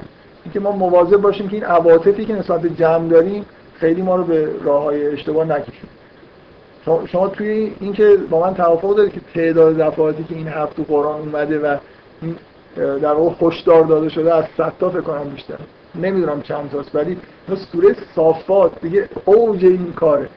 یعنی اصلا یه جوریه که بهت زده میشه آدم وقتی کلا از یه جایی شروع می‌کنه. میگه این پیغمبر اومد اصلا اسم می‌برد نوح اومد در قوم خودش گفت خدا رو بپرستید. گفتن که ما از اجداد خودمون پیروی می‌کنیم. بعد یه جمله هم میاد که اینا نابود شد بعد ابراهیم اومد گفت این کارو بکن. گفتم ما از اجداد. بعد میاد نابود شد می مثلا چند تا پیغمبر فقط به جمله اصلا جمله‌ای که عین همه. این جمله اینه که بپرست خدا رو بپرستید. اونا گفتن که ما از بعد مثلا اون یه جمله چی خود فرق؟ بعد دوباره تکرار یکی دیگه اومد اینو گفت اینو گفتن نابود شدن یکی دیگه یعنی اینکه انگار انگار با این تکرار یعنی نمی‌فهمی. باز دوباره یه بار دیگه بگم. اینم اومد اینو گفت اینو گفتن باز نابود شدن. دوباره تکرار یه چیزی وجود داره که به شدت تو قرآن شاید هیچ چیزی توی قرآن اینقدر تکرار نشده. که این کارو نکنید. یعنی این هشدار داده نشده که مواظب این باشید. که این حس خوبی که نسبت به اجداد خودتون دارید یعنی نسبت سنت موجود توی جغرافیای خودتون دارید و مواظبش باشید. همین آره شما ممکنه الان اگه به این ترتیب با عواطف مثبت دارید حرفای منو گوش می‌دید مواظب باشید. من آدم بسیار شیطان صفتی هستم. ببخشید من این چیزی بگم ولی همینجوری به عنوان یه چیزی که ربطی به همه حرفا داره و به این حرف خصوصا نداره. همین که تو قرآن خیلی اصولا اصلا توی مقوله دین عکس العملی که آدم انجام میده اینجوریه که وقتی میره جلو مواجه میشه با یه سری چیزا حالا چه تو قرآن چه تو احادیث ببین می‌بینه که یه سری چیزا هست که اسمشون عین همه. ولی یعنی ببینید بذارید مثال بزنم. ببینید مثلا پیامبرا میان بعد به مردم میگن که ببینید یعنی ظاهرهای خیلی شبیه دارن اما معنی که اون زیرش خیلی فرق می‌کنه. مثلا پیامبرا میان مردم میگن که چی میگه؟ میگه چی میگه؟ ان ان انت الا بشر. مثلا اون مردم میگن ان انت الا بشر مثل ناکل ما ناکل و مثلا دو ما می‌خوریم این حرفا. و پیامبرا که میان میگن همین حرفا. بعد ولی خب اصلا کامل یعنی ظاهری یه چیز اینجوریه. بعد باطنش فرق. همین قضیه آبا یه چند جا مثلا میگه که ملت ابیکم ابراهیم یا مثلا به پسران اسماعیل و اسحاق میگن میگن اونا میگن که ما ملت ما خدای پدرانمون. یعنی خیلی چیزا عین همین بدی که وجود داره واقعا که بعدا میگن خوبا بد بدن خوبا میگن بدا بدن اصلا یه چیزای شبیه هم. من خواستم همینجوری بگم که اصولا یه چیزایی هست که شباهت اسمی داره با هم دیگه و خیلی وقت آدم رو دوچار چیز می‌کنه. و دوچار چیز خوبی می‌کنه آره. شما شما چطور میگم ربطی نه نه شما شما ببینید اگر همش نهی بشه که مثل اجداد خودتون نشید حالا شاید جد یه نفر ابراهیم بود. یعنی همین رو دارم میگم. هر از که احتیاط کنید نه اینکه مثلا این گزاره کلی که آجا مثل اجدادتون نجید مثلا من فرض پدر پسر ابراهیم من میرم مثلا با طرف میشم این همینجوری به عنوان یه خب این چیه؟ گفتم که جالب آره. آره من می‌خوام در موردش صحبت بکنم. در مورد اینکه آره با این توصیفی که از اوضاع فلسفه داریم من می‌خوام بگم این برهان خودشناسی تو قرآن چقدر جالب یعنی اولا استدلال مجرد نیستن و اصلا اصولا چی هست؟ برهان که به معنای برهان واقعی وجود نداره. قرآن چجوری نگاه می‌کنه به این مسئله که قرار مثلا فرض کنید در مورد خدا حرفی زده بشه. یه یه چیزی وجود داره تو قرآن. در واقع یه روش خاصی وجود داره. همتون هم می‌دونید. نشانه های, نشانه های خدا رو میگه. مثلا فرض کنید شما سوره روم رو که می‌خونید یه لیستی از نشانه های خدا میگه. و من آیاتی مثلا من خلق لکم من تراب ثم اذا انتم بشرون بشرون یعنی شما از اولین نشانه ای که سوره روم یاد میشه اینه که شما از خاک خلق شدید و بعد حالا بشری هستید که منتشر شد. بعد دومین نشانه خدا در قرآن توی سوره روم به معنای به چیز با یه لفظ عشقه به معنای عشق مجازی اینکه از شما برای شما زوجهایی از نوع خودتون خلق کردیم که یه مودت و رحمت کلمه عشق به کار نمیره ولی جاش مودت و رحمت. این احساسی که بین مثلا زن و مرد زوج به وجود میاد جزو نشانه های خودست یعنی چی؟ چه جور قرآن آوردن؟ که اسم این چیزایی رو ببریم. بگیم که اینا نشانه های خداست ببینید اصلا این برهان روی کاغذ نیست. در واقع ببینید بذار من این مثال قبلا این جلسات قبل زدم. یه بار دیگه اینو تکرار کنم. یا محمد هم زیاد ناراحت نیست. من خیلی تاکید داشتم روی این که اصولا تجربه مذهبی شباهت خیلی زیادی داره با این دیدن تصاویر سبودی. این تصاویری که نگاه می‌کنید و بعد یه دفعه پشتش چیزی ظاهر میشه. حالا اینکه چه شباهتایی داره خیلی چیزهایی که من تو تجربه مذهبی شدیده یکی اینکه شما مثلا فرض کنید برای دیدن اون چیزی که اون پشت هست نباید خیلی به جزئیات دقت بکنید. این چیز کلیه. یکی اینکه شما باید یه روشی بهتون یاد بدن تا اونو ببینید. ممکنه همینجوری اون تصویر یه نفر نگاه بکنه اگه بهتون نگفته باشن که این چیزی که اونجا هست یه چیزی اون پشت هست و ندونید چه جوری نگاه بکنید ممکنه نبینید. و یه نکته دیگه این که باید اراده بکنید و ببینید. اگه نخواهید ببینید می‌تونید نبینید. می‌تونید اون تمرین رو که بهتون دادن گفتن اینجوری نگاه کنه عمل نکنید و نمی‌بینید. و می‌تونید بگید نیست. تجربه مذهبی خیلی شباهت داره به این. یعنی اولا شما باید با یه روشی به دنیا انگار نگاه بکنید. یه جوری نگاه بکنید. بهتون بگن که اولا یه چیزی هست انگار قرار دیده بشه. قرار یه حس عجیبی بهتون دست بده تجربه مذهبی پیدا کنید در شناخت جهان. ثانی هم بهتون بگن که چجوری مثلا نگاه کن. و نکته مهم اینه که شما تصمیم بگیرید و اون تمرین رو انجام بدید. چند نفر شما این آیه ها رو که خوندید رفتید سعی کردید؟ یه چیز عجیبی هست مثلا توی این آیه که میگه که شما رو از خاک خلق کردیم و حالا ثم اذا انتم بشرون تنتشون داره به شما میگه به یه چیزی دقت بکنید. یه خود یه خود فکر کنید شما. به یه چیزی به یه جا مثل اینکه به جای این تصویر میخ بشید خود نگاه کنید یه چیزی می‌بینید اینجا. این چیز این برهان نیست. این چیزی نیست که بشه رو کاغذ در اینکه شما دیدید بنویسید یکی نهایتش به یه نفر دیگه می‌تونید بگید همینجوری نگاه اینو نگاه کنید از تو فوقش یه خورده توضیح می‌دید. این مثلا اون چیزی که اون حسی که بهتون دست داده. مثلا با, با دقت کردن یعنی اینا اینا برهان نیستن. یه نشانه های یه جاهایی گفته میشه که شما اگه به اینا خوب دقت بکنید یه, یه اتفاق براتون میفته.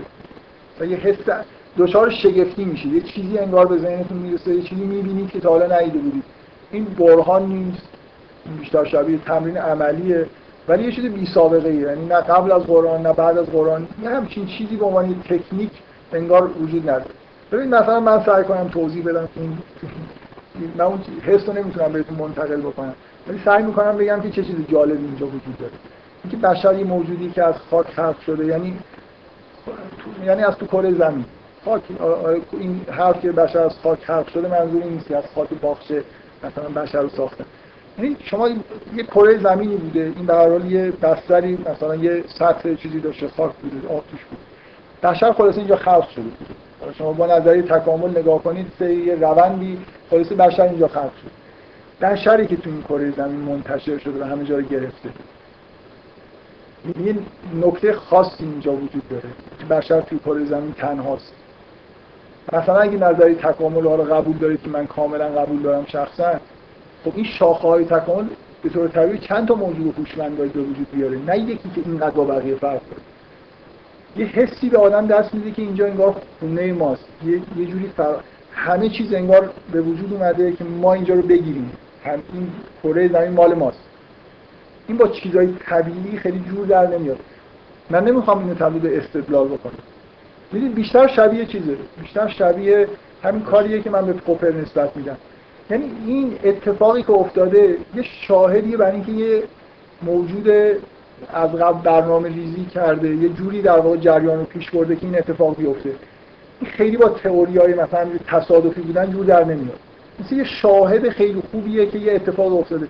اصلا این معنیش نیست که در هر حال اینکه چرا این اتفاق افتاده مثلا بشر تنها شده ممکنه یه روزی توجیه ژنتیک پیدا کنه. الان وجود نداره ولی شاید پیدا کنه. اصلا پیدا شدن یه توجیه اون چیزی که شما می‌بینید از بین نمی‌بره. اون واقعیتی که وجود داره معنیش این نیست که ما نمی‌خوایم یه اشتباهی که وجود داره اینه که ما می‌خوایم مثلا بگیم که خدا یه جای انگشت گذاشته این کارو کرده اصلا اینطوری نیست. یه معنی اینجا وجود داره که شما می‌تونید این معنی رو ببینید. من بیشتر از این نمی‌تونم توضیح بدم. سوالم نکنید. برید به این موضوع فکر کنید آیه رو خود برای خودتون بخونید و سعی کنید اون احساسی که باید بهتون دست بده بدون دست دست ندن خب ندید هزاران نفر میگن که یه احساسی بهشون دست داده در مواجهه با جهان.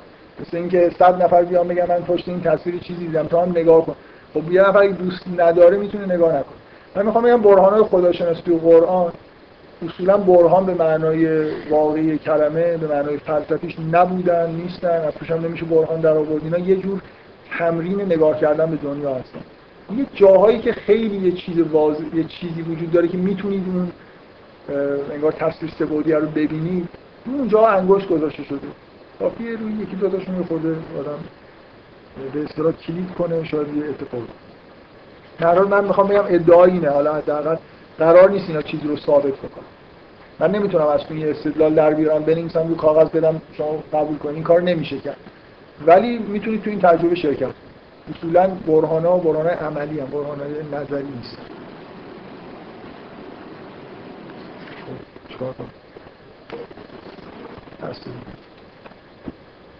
این چیز هم محدودیتی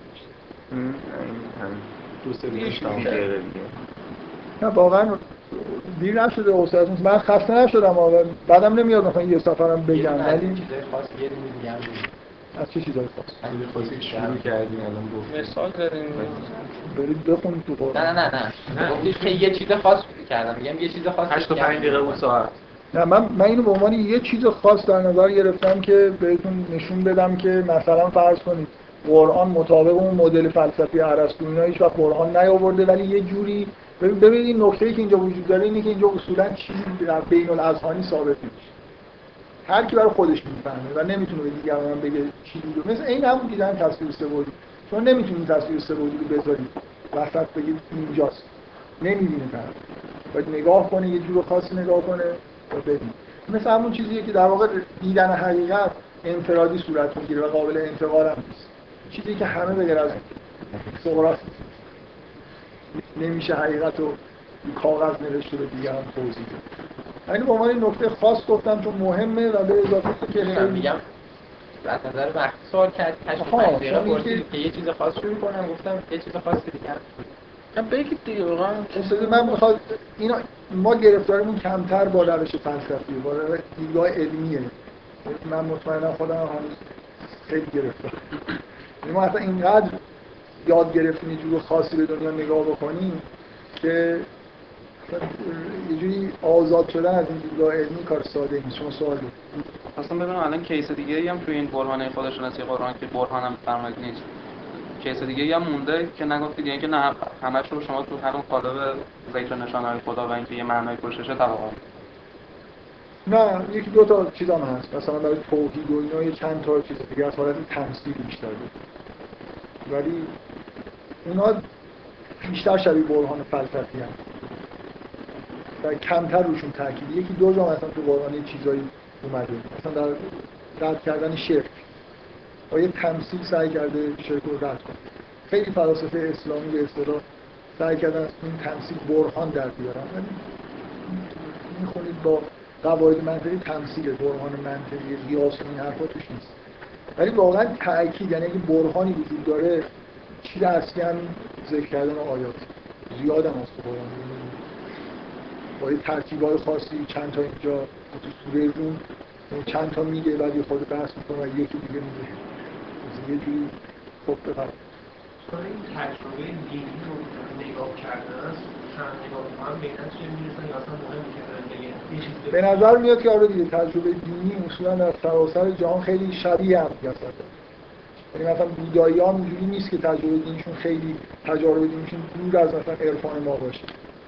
این حس مثلا وحدت وجود همه جا انگار به عنوان نهایت کشف حقیقت وجود داره. تمام چیزا بله؟ میگم تو فیزیک هم هست. همه چیز یه چیز شده مثلا آخرش همه چیز کوارک شده. حالا من این چیزی که خیلی راحت نمی‌تونید از ازش فرار بکنید دیدگاه علمیه دیگه. ما هم دنیا رو با دیدگاه علمی نگاه می‌کنیم. من یه چیز خیلی ساده گفتم که هنوزم جا نیفتاده. مثلا حداقل یه نفر اعتراض می‌کنه. اونم اینه که توی قرآن وقتی حرف از هفت آسمان میشه منظور هفت آسمان همون هفت آسمانیه که وجود داشته. و مردم از روی زمین می‌دیدن. مردم از روی کره زمین آسمان رو نگاه می‌کردن می‌دیدن هفت کره هست. مثلا خورشید و شش تا هم کره. نمی‌دونم دقیقاً چی می‌دیدن. ما زیاد نگاه نمی‌کنیم چیزی هم نمی‌دونیم ولی شبا نگاه می‌کردن و یه نظم جالبی کشف می‌کردن و می‌گفتن که هفت آسمان وجود داره و هفت مثلا چیز توی اینا وجود داره. من شخصا معتقدم که هفت آسمان یعنی همین. دقیقا. یه جور قشنگ آیه هست که این نیست خب. که میگن آسمان آفریدی بهش میگن زنگن نه سماع دنیا و مساوی هزینه خب. پایین آسمان پایین این چیز خاصی باشه که باید بحث می‌کنیم و دیگه. من می‌خوام من می‌خوام چیز کنم. می‌خوام ببینم چقدر این دیدگاه علمی قویه. مثلا چیزای فلسفی رو میشه زود کلکش رو کن مثلا بگیم که بحث ابسترکت نکنیم. ولی این چیزای علمی رو این برای خاطر این دیدگاه علمی برمیگرده به اول دوم ابتدایی. چنان. عجین شده. بذار من در مورد آیه صحبت بکنم. چند جا تو قرآن شما؟ بذار من بگم این آیه چیه؟ میگن که یه آیه تو قرآن هست که انا زین از سماوات دنیا به زینت کواکب یکی دو جا دیگه هم هست. مثلا انا زین از سماوات دنیا به مصابیح یعنی ترجمه می‌کنن میگن که ما آسمان نزدیکتر رو به ستاره ها زینت. بعد میگن که منظور یعنی اینکه همه ستاره ها تو آسمان اول. بنابراین اون شش تا آسمان دیگه یه چیزای ناشناخته یعنی که بشر هنوز اینه که این که شما می‌بینید اصلا آسمان دنیا یعنی آسمان نزدیکتر نه پایین. درست؟ شما تو قرآن دنیا رو به چه معنی می‌بینید اول اول یه نکته. نگفته اینا جعلنا جعلنا المصابیح فی سماء الاول شما این ترجمه‌ای که دارید می‌کنید ترجمه این جمله است. که ما, آس... ما ستاره ها رو توی آسمان اول قرار دادیم. ما آسمان پایین‌تر رو به ستاره ها زینت این معنیش این نیست. معنیش این نیست که ستاره ها توی این آسمان. ممکنه تو آسمان های دیگه و اینجوری جوری زینت این آسمان هم. یعنی مثلا من ببینید نکته اینجاست که دنیا توی قرآن یعنی دنیا در مقابل آخر. بگه از یه مورد. این رو که شما گفتید 70 هم من دارم اثبات می‌کنم که این استدلال شما من دارم میگم که این استدلال شما هیچ ارتباطی به این موضوع که من میگم نداره بلکه یه جوری تاییدش هم شد. شما یه کلمه دنیا رو دارید یه جور خاصی ترجمه می‌کنید که مطابق با سایر جایی که دنیا تو قرآن اومده نیست. یه لحظه اجازه بدید. من حرفمو بزنم بعد اگه سوالی پیش اومد. دنیا توی قرآن در مقابل آخرت بغیر از یه مورد اون مورد هم تعمدن کلمه مقابلش مثلا قصوا به کار. و انتم فی العدوت دنیا و هم فی العدوت القصوا یعنی شما در این نزدیکتر بودید ما دورتر؟ دنیا همه جا در مقابل آخرته. بنابراین من وقتی یه جایی می‌بینم تو قرآن یه اصطلاح می‌بینم به طور طبیعی اول باید به ذهنم برسه که یعنی آسمان دنیا. همه جا سما. دنیا اشاره به این چیزیه که بالای سر ماست. استراکچرش دیگه مهم نیست. هر جایی تو قرآن این اصلا تو قرآن مهم نیست که شما یه خود دقت کنید کلمه سما رو چجوری تو قرآن استعمال می‌کنه ابر توی سماع ستاره ها توی سما. حتی میگه که مثلا میگه وقتی سماع رزق کن و ما تو. همه چیز هر چی بالای سر ما هست سما حساب میشه حالا اینکه نمی‌دونم چند تا طبقه داره نداره اون چیزی جداست بنابراین من میگم به طور طبیعی اول بیایم این اینجوری حساب کنیم. یعنی این واقعا معنی این آیه اینجوری غلط در میاد. که ما آسمان دنیا رو به ستارگان زینت دادیم. یه چیز خیلی ساده ای داره به مردم میگه. من فکر کنم هر آدمی این آیه رو میشین همین رو می‌فهمید. یعنی مثلا شب آسمان دو- آسمان دنیا رو که نگاه می‌کنید ستاره ها رو می‌بینید و اینا زینت آسمان هستن. لذت می‌برید از این. سماع دنیا یعنی آسمان دنیا. به چه چیزی میگم به چه قرینه ای برای خاطر اینکه شما تو قرآن اگه دقت بکنید وقتی آخرت پیش میاد ستاره خاموش میشه. مثلا در آخرت ستاره دیگه ظاهرا زینت سما نیست. عرض کر- کره زمین وجود داره ولی ستاره ها میگه که میگه مثلا مثلا مثلا نجومان کد کدر میشن. دیگه زینت آسمان آخرت نیستن. این آیه داره میگه که ما آسمان دنیا رو یعنی الان که شما تو دنیا هستید بالای سرتون که نگاه می‌کنید به ستاره ها زینت داده شد این ترجمه عجیب و غریبی که از توش این در بیاد این ستاره ها تو سما اول هستن خیلی چیز عجیبیه دیگه. باید شما باید یه جوری توجیه بکنید که چرا اینجوری ترجمه می‌کنید. من میگم که اصلا آسمان از قرآن اینجوریه ساختارش یه سبع سماوات هست که همین منظومه شمسیه و یه عرش عظیم هست. چون عرش عظیم چیه؟ چون سبع سماوات رو چه برای خاطر اینکه برای خاطر اینکه قرآن اصولا وقتی یه چیزی رو می‌گفته به طور طبیعی اینجوریه که مردم دارن می‌فهمن. مخصوصا به این استدلال که نوح به پیروانش میگه علم ترا کیف خلق الله و سبع سماوات طباقا نه. پیروان نوح بیچاره. ما ما الان نمی‌بینیم اون چیزی که شما میگید. چه برسه پیروان نوح؟ اونا می‌دیدن که این آسمان هفت طبقه است و طرف و بعدین ندانسته ای هم کار دیگه ای نمی‌دونه نه داره با- بابا داره استدلال و- و. نه ببینید من یه چیزی بگم. نه یه لحظه اجازه بدید نه، نه بذارید. نه نه نه اجازه بدید یه حرف یه حرف عجیب. یه چیز عجیب و غریب نگید بذارید ما به ادبیات و قرآن باید خیلی پابند باشیم میگه علم تر کیف خلق الله سبع سماوات طباقا و جعل الشمس فیه مثلا نور و جعل الشمس و جعل القمر فیه نورا و جعل الشمس سراجا رو در مورد آسمانی که اینا می‌بینن صحبت می‌کنه مثلا نمی‌بینید که اینجا این آسمان هفت طبقه است خورشید این ماه و نمی‌دونم ابر میاد بارون میباره. و من من خود برام عجیبه. چرا دوست دارید اینجوری فکر کنید؟ چرا اونقدر عجیب و غریب دوست دارید فکر کنید؟ و بعد سوال من اینه عرش عظیم و نظر خدا خیلی راحت‌تر به تکلم‌تر میفرسته اسم سماوات نظر نه من نکته ببین نکته اینه نکته اینه که شما واقعا دارید با همون پیش های علمی احساس می‌کنید که منظومه شمسی ساختاری داره. ساختارش اینجوری که اینجا گفته میشه نیست. و این اشتباه دارید یعنی ببینید شما یه جوری از اینکه این کلمه هفت میاد نه مثلا نمیاد ناراحت. فکر می‌کنید بهتر بود که می‌گفت نه. ببین منظومه شمسی چند تا سیاره؟ من این جلسه اول اینو در موردش صحبت کردم. چند تا سیاره تو منظومه شمسی هست؟ خیلی زیاد. و همتون توی همون ابتدایی خوندید که بین فلان کره با فلان کره یه سری سیارات خرد هستن. که اونا رو ما نمیشمریم درست؟ ولی اورانوس و پلوتون و مثلا نپتون و آخری ها رو میشمریم ملاک علمی چیه که کدوم شمرده بشه؟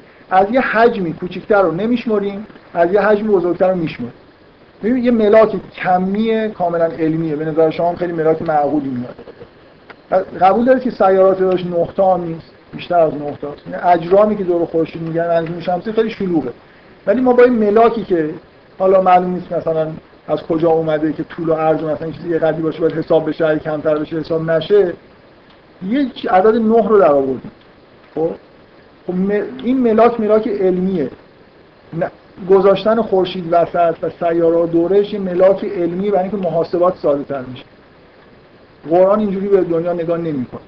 بشر قبل از بشر قبل از اینکه علم پیشرفت بکنه اینجوری نگاه نمی‌کرده و همه نکته هم اینجاست ما خیلی مشکلاتمون با قرآن اینه که یه جوری این دیدگاه های علمی برای ما نهادینه شدن. ملاک ملاک در واقع برای عرب یا برای همه آدمایی که قبلا وجود داشتن برای اینکه چه چیزی توی این منظومه حساب بشه و چه چیزی نشه دیده شدنش از کره زمینه بدون چشم مسلح اون چیزایی که دیده میشن حساب میشن اونایی که دیده نمیشن حساب نمیشن ملاک به نظر میاد بیشتر شاعرانه است تا علمی شما یه جوری نهادینه شده تو ذهنتون. ملاک علمی بهتره این چی می‌خوام بگم؟ یعنی یه مقاومتی وجود من به نظرم اون آدمی که برای اولین بار اون آیه رو یه عجیبی ترجمه کرد من فکر نمی‌کنم ترجمهش همیشه این مثلا اون اتفاقا رو هم. مردم طبقه طبقه می‌دیدن. یعنی یکیش یه, یه شما نمی‌دونید بطلمیوسش چجوری بود. مثلا اولا این تئوری بطلمیوس نیست. بطلمیوس یه دست- دستگاه محاسبه مردم یه چیزی می‌دیدن. که یکیش نزدیکتر بود یکیش دیرتر دورتر بود. یه جوری لایه هایی مثلا توی آسمان می‌دیدن. آره مثلا یه چیزی می‌دیدن. همون چیزی که می‌دیدن رو در موردش حرف می‌زدن. مثل شاعر. این کلا شما شاعر باشید قرآن رو بهتر می‌فهمید تا دانشمند باشید.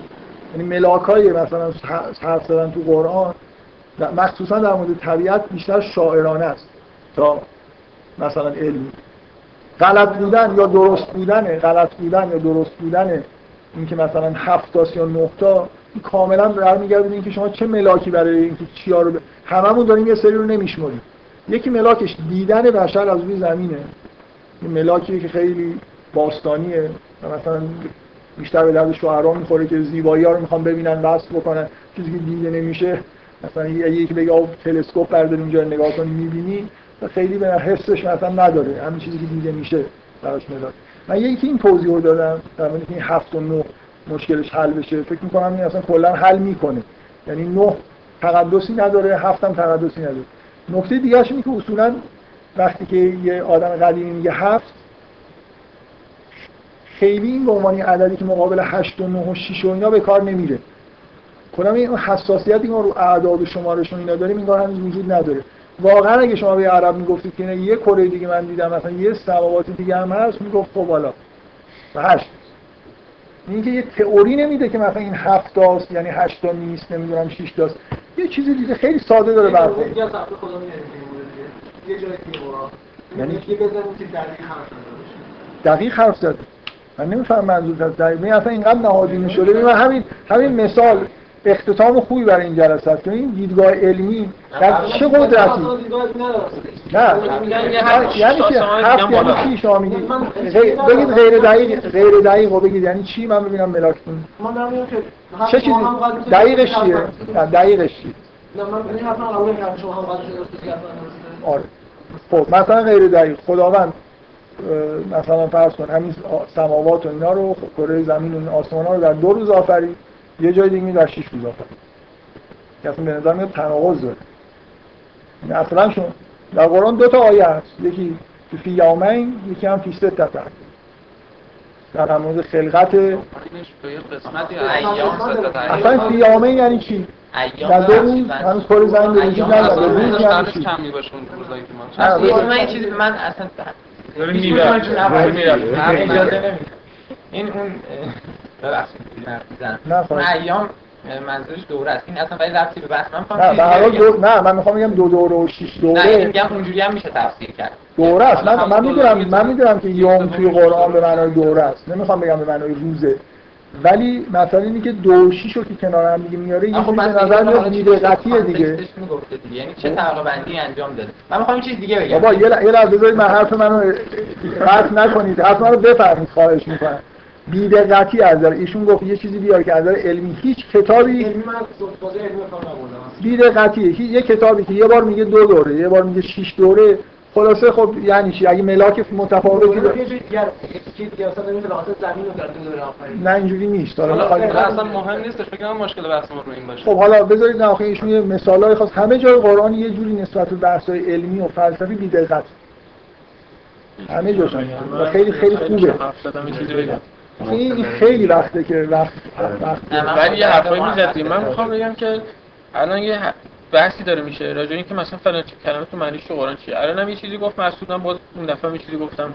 مثلا اینکه هیچی نمیشه 100 درصد نشون داد فلان معنیش چیه. وقتی هم آره. نمیشه 100 درصد نشون داد اصلا به این معنی نیست که یه دفعه نظر همه توی سطح ببین در واقع من دقیقاً ببین، معنیشه که تو چه چقدر شواهد بیاری واسه حرفت؟ تو یه معنی می‌خوای تو قرآن نشون بدی؟ اینکه 100 درصد این تئوری الان اثبات که نمی‌تونیم بکنیم هفت اصلا معنیش خب این حرف چه درسته. چون تو هم من- یه تئوری دارم.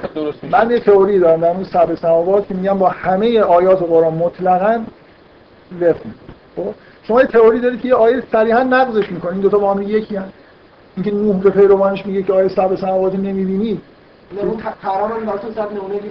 بابا این اون متن رو نگاه کن بعدش میگه که و و خورشید نمی‌دونم فلان و چرا. ببینید این که نمی‌دونم زبان مبهمه.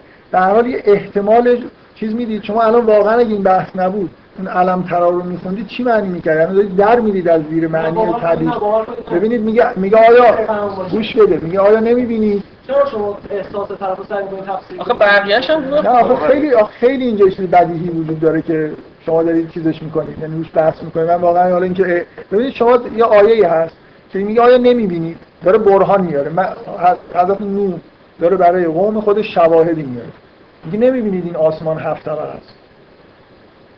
منظورش اینه که نمی‌بینید. مثلا اونا هم این وایستادن میگه خب دلیل چیه؟ میگه نمی‌بینید آسمان. میگه خب نمی‌بینید. خب میگه حالا خورشید رو نمی‌بینید حالا خورشید رو می‌بینید این نمیشه آخه این واقعا این متن واضحه. داره یه چیزی رو در مورد هفت آسمان به قوم خودش میگه که اینا می‌بینن. منظورش اینه که نف میگه شما نمی‌بینید که اونا بگن چرا ما می‌بینیم. نمی‌بینید خورشید رو میگن ببینیم می‌بینیم. نه اینکه اینو نمی‌بینیم آ بعدی رو می‌بینیم یعنی خیلی شما دارید متن رو قرار دارم بعد غلط دیگه اینجا واضح. برای اینکه نوح داره من ببینید نه گوش بده. حضرت نوح بیاد به قومش میگن تو دلیلت برای مثلا خدا توحید چیه؟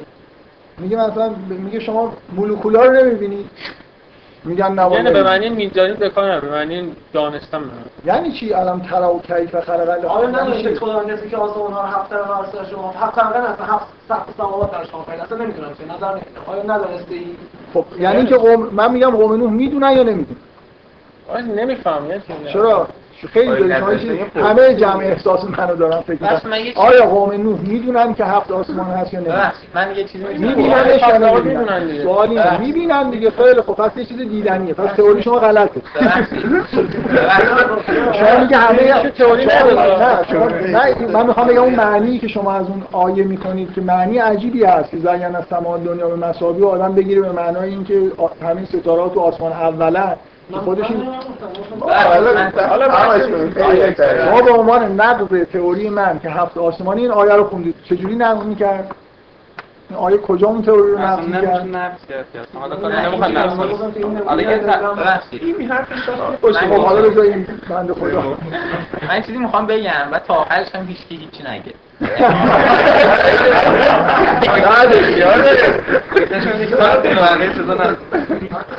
ما پنج دقیقه چون ربطی نداره. باشه پنج دقیقه صحبت کنید ضبطم خاموش میشه ما یه چیزی هم بگیم. نه دیگه خوش تموم میشه ببین من می‌خوام میگم خواهش می‌کنم تا آخرش وسطش ببینید راجع به این آیه ندانسته ای مثلا علم ترن الله یسجد له من فی السماوات و الارض آیا ندیده ای که سجده می‌کنن برای خداوند آنچه در آسمان و زمین آیا ما دیده ایم؟ اون چیزی که میگم جواب ندید. هیچ حتی سرم جواب ندید. من نمی‌خوام جواب بدید بعد میگه که آیا ندیده ای که سجده می‌کنه برای خدا آنچه در آسمان است. خب واقعا دیدم نه داره دیدم دیدم یعلم تسبیح و چی چی صلات و همشون می‌دونن آیا دیده ای؟ علم ترکه که فعل ربک به عاد بعد شروع می‌کنه تا توضیح میده. مثل نوح که توضیح میده. ارم ذات العماد التي لم یخلق مثلها فی البلاد یعنی یه چیز اینجا هست. یعنی ممکنه واقعا ندیده باشن. ولی داره میگه واقعا یعنی دیدن شما فکر می‌کنید دیدن که میگم شما این پرسش انکاری یا من نمی‌خوام جواب بدید خواهشم می‌کنم ندید. الان ترن الله یسجد له من فی السماوات و الارض. کل صافات حالا مهم نیست. یه چیزی این- اینجا رو می‌خواستم بگم. یه چیزی هم که خب این حرف شما که کاملا درسته که قرآن اصلا دیدش چجوری ولی یه جاهایی ظاهرا اه، به عمد می‌خواد که یه جور دیگه بگه. مثلا ماها من فکر می‌کنم ماها یه چیز بیشتر قراردادی برای بشر باشه. ولی مثلا تو قرآن هست ان عدت الشهور عند الله اثنا عشر شهر. بعد جایی که داره راجع به آسمان ها و زمین حرف می‌زنه خب تئوری شما واقعا با همه جا می‌خونه. الا یه جا که گویی که با سه- تا چیز شما می‌خواید شاید نمی نشمار بودم خب بازم خب سومیش تاشو تا حال بعد می‌خوام بگم که آها مثلا یه جا هست میگه که فسباهن نسب از سماوات یعنی گویی که میگه که مثلا اینجوری هفت تا خلقش کردم. یعنی نمیگه که هفت تاست. این چی- یعنی نمیگه که این هفت این داره میگه که من اینجوری خلق کردم. ببین اتفاقا آیه که میگه. اینه. میگه که میگه که بعد به آسمان پرداخت. ثم استوى ثم على است- نه میگه ثم استوى نه. چیه آیش یاد هست؟ ثم اول از عرض شروع می‌کنه آره بعد میگه بعد میگه به آسمان پرداخت. اگر اینجوری نمی‌گفت معنیش این بود که هر- اگه می‌گفت که فسوا خود سبع سماوات یعنی که آسمان هرچی هست همین هفتاست ولی ببین اینجوری که داره میگه یعنی اینکه مثل اینکه من بگم که به آسمان پرداخت و خورشید رو در اون قرار داد. به آسمان پرداخت و مثلا هفت چیز آفرید. این, این نیست که همه آسمان رو تبدیل به هفت طبقه کرد. دقت می‌کنید. شما من یه چیزی هم که پرسیدم کسی جواب نداد فکر کنید بعدا جواب بدید. در کنار سبع سماوات عرش عظیم دارید وقتی در موازاتش گفته میشه یه چیزیه که مثل همینه دیگه. مثلا هفت آسمان و رب العرش العظیم. شما می‌خواد بگید که عرش عظیم یه چیز نامرئیه در قرآن. یه چیز معنویه. وجود مادی نداره. ولی ولی من ولی من این چیز ولی من این چیز بهتری من این چیز ساده تری میگم. کل کل کهکشان ها صدم کل هستی یه جایی در کنار سبع سماوات یه خود غیر عادیه. اینا بحث ادبیه. وقتی من میگم که سبع سماوات و در کنارش چیزی میارم اینجوری با جنسش مثلا به این بخوره. من میگم سبع سماوات و کل هستی. این یه خورده من می‌خوام بگم که یه خورده دقت بکنید بیشتر به این میاد که عرش عظیم منظور همه این کهکشان ها باشن. مثل منظومه شمسی و بقیهش و همین این آیه مثلا خیلی شاهد خوبیه که ایشون آورد. فسواهن سبع سماوات. که به آسمان پرداخت میگه که نمیگه خود سبع سماوات. نمیگه آسمان رو هفت طبقه کرد. یه چیزی رو اونجا هفت طبقه کرد در آسمان. مثل اینکه اولش مثلا یه هفت طبقه هست. بعد یه چیزای دیگه هم هست. من مطمئنم اگه یه نفر از هزار خورده ای سال قبلم به قرآن خوب دقت می‌کرد می‌فهمید که این سبع سماوات اون برش هم چیزای دیگه هم هست. یعنی این اینکه یه چیز عظیمی در کنار این سبع سماوات هست و این چیز کوچیکیه در مقابل اون کلمه عظیم یه جوری فیزیکیه. من من اینجوری حس می‌کنم. رو هیچ وقت روی متن نمیشه دقیق صحبت کرد. همیشه میشه آدم من حرف بزنم. منتها من وقتی قبول می‌کنم که حرفم غلطه که دقیقا نقض بشه یا شما مد... چیز بهتری بگید. این همین بحث های مدلایی که پوپر میگه. من تئوری اینه که اینه و این شواهدشه جایی هم نقض پیدا نمی‌کنم شما یه تئوری بگید از این بهتر باشه که من این تئوری رو ول کنم. وگرنه حتی اگه یه آیه‌ای باشه که اینو نقض بکنه اینا بحثایی که ما تو قبلا کردیم. اگه یه آیه‌ای باشه که این تئوری منو نقض بکنه یه دونه آیه باشه که نقض بکنه باز من این تئوری رو ول نمی‌کنم تا وقتی که یه تئوری دیگه بیاد که هیچ نقضی نداشته باشه. مثل فیزیک. و وقتی یه مدل فیزیکی رو یه تئوری فیزیکی رو میپذیرم ممکنه آزمایش بیاد نقضش کنه. من مثلا همه فیزیک رو کتابا رو ببندیم بگیم خب تئوری نداریم. خلاصه یه تئوری رو نگه می‌داریم یا اون نقیزش برطرف میشه نقیزش اون آیه رو بهتر می‌فهمیم هیچ استدلالی در مورد یک کتاب لاغر همه جا استدلال همینجوری در مورد یک کتاب چیزی که زبان بر حسب زبانه دقیق نیست. همیشه زبان یه انعطافی داره و هیچ و همه چیزی ابهامی داره. بنابراین تو همون ابهام بهترین حرفا رو باید بزنیم. باید یه سعی بکنیم متن در...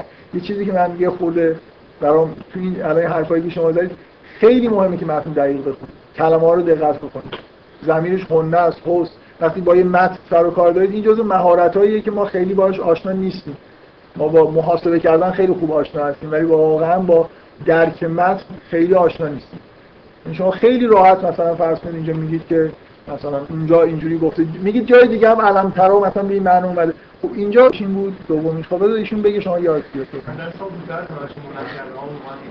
خب آخه دور دور نشه توصیه اولش که این آیه رو کی اینجوری از این ترجمه چرا این ترجمه اون یه دلیل نقدی داره. این گفته از سماع نه زین نه سماع این صفت موصول اگه می‌خواست مضاف مضاف کنه لرزیدش نباید از سماع اطلاع می‌داد و اون بزن میگیم آسمان دنیا.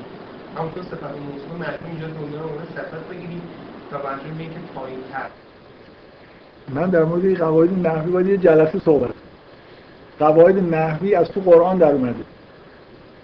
این چی میگم؟ از زبان عرب مخصوصا از تو قرآن در اومده. یعنی ببین من نه ولی واقعا نحو عرب در اول از قرآن اومده. من نمی‌خوام بگم استدلال نحوی نمیشه کرد اصولا باید استدلال نحوی بکنیم ولی اینجوری قرآن اونقدر قاعده نحوی شکسته من می‌تونم یک جلسه در مورد شکستن قواعد نحوی در قرآن کامل صحبت بکنم. بنابراین وقتی که یه معنی عجیب و غریبی به دلیل یه قاعده نحوی داره در میاد من باید بفهمم که اینجا قاعده رو در واقع باید بذارم کنار. اونقدر قاعده نحوی در قرآن شکسته شده هست. الان من می‌تونم همین الان چنان فاعلای جمعی بیارم که فعلاشون مفرده فاعل مصنعی بیارم که فعلش مو... یه جا مفرده یه جا مصنعاست همون فاعل. یعنی اصولا قواعد نحوی تو قرآن باش بازی میشه. بنابراین حجت نیست. وقتی یه معنی خیلی عجیب و غلطی از توش در در واقع این نکته اینه. نکته اینه که وقتی که معنی واضحی می‌تونه داشته باشه اگه مضاف مضاف علیه باشه. یعنی الان من خودم وقتی که می‌دونم جمله ای که من بگم اگه فعلش رو مثلا است نگم اصلا بگم شما می‌فهمید این یعنی است یا اصلا فعلشون نگم. به قرینه می‌تونم حذف کنم. یه قاعده من می‌تونم بشکنم به شرط اینکه مطمئن باشم که شما دچار ابهام نمیشید. نکته اینه که این آیه اونقدر برای مردم واضح بوده که این نسما این زین السما دنیا مساوی یعنی چی؟ هیچ لزومی نداره که اونجا قاعده هم رعایت بشه. در این آیه اون قاعده که شما میگید از اون قواعدیه که کلا خیلی اعتبار نداره یعنی قاعده مطلقی تو قرآن لاقل نیست. شما خیلی جا مشابهش می‌بینید که این اتفاق نمیفته به هر حال نمیشه صرف این که نمی‌دونم یه نحوی بعد از قرآن یه جایی نوشته که هر وقت این اینجوری اومد اون باید اینجوری اومد یه دفعه یه آیه رو یه جوری می‌دونید این کارو بکنید چی میشه؟ اصلا تمام من من کلا در مورد اینی که چرا این قواعد نحوی تو قرآن شکسته میشه. بعضیا میگن که این قواعد نحوی شکسته میشه در واقع یه جوری مثلا مشکلش اینه که نحو بد نوشتن. اصلا اینجوری نیست. کاملا به عمد قواعد نحوی شکسته میشه و این جزء چیزایی که حالا من بعدا می‌تونم اگه به من اجازه بحث ادبی بدید یه جلسه صحبت کنم. در شیوه خیلی مشغول بوده که به قواعد نحوی چیزی بکنم مراجعه بکنم من مثلا تمامی که ما چرا وقتی می‌تونم نصب کشیم تا کجا می‌کشیم یه لحظه اجازه بده بحث بحث اینه که یه, یه جایی یه آیه هست که اگر تو قاعده نحوی رو که فکر می‌کنی درسته همه می‌دونی همه قواعد نحوی همه زبان ها استثناء دارن دیگه. خب؟ حالا اگه من یه جایی یه قاعده نحوی رو اعمال می‌کنم یه دفعه در میاد که مثلا فرض کنید انسان سه چشم دارد خب؟ پس قاعده نحوی اینجا جزء استثناءشه شما من می‌بینم که این جمله داره معنی کاملا مفتزهانه ای پیدا می‌کنه. منظورم به قرآن نیست. و هر جایی شما یه جمله آدم معقولی نوشته شما می‌خونید و یه قاعده نحوی استثناء پذیر وجود داره که اگر اونو اعمال بکنید یه چیز عجیب و غریبی از تو این در میاد. چون شما می‌تونید فرض کنید که چون اون آدم می‌دونسته که شما می‌دونید که اون معنی احمقانه رو نداره این جمله پس می‌فهمید که این قاعده رو باید از اون چیزش استفاده کنید می‌فهمید چی میگم؟ اون جایی که در مورد وضوعه خب چیزی وجود نداره. یعنی اینجوری نیست که شما اگه اینو این شکلی بگیرید یا اون شکلی معنی عجیب و غریبی پیدا کنید. جایی که در واقع حساسیتی وجود نداره قاعده نحوی حکم می‌کنه. اگر نه غیر از بلاغته. می‌فهمی چی میگم؟ من قاعده نحوی رو بشکنم که مردم چیز دیگه بفهمن. جایی که حجتی هم براشون نبوده که نباید اینو بفهمن. پس خیلی جا میشه قاعده بحث نحوی کرد. به شرط اینکه یکی از دو طرف چیز نداشته باشه. به اصطلاح ارجحیت کامل به اون یکی نداشته باشه. نه خیلی مسائل هست که قرآن محکم داره که هم نداره و حالا ما قاعده نحویش هم که نیست.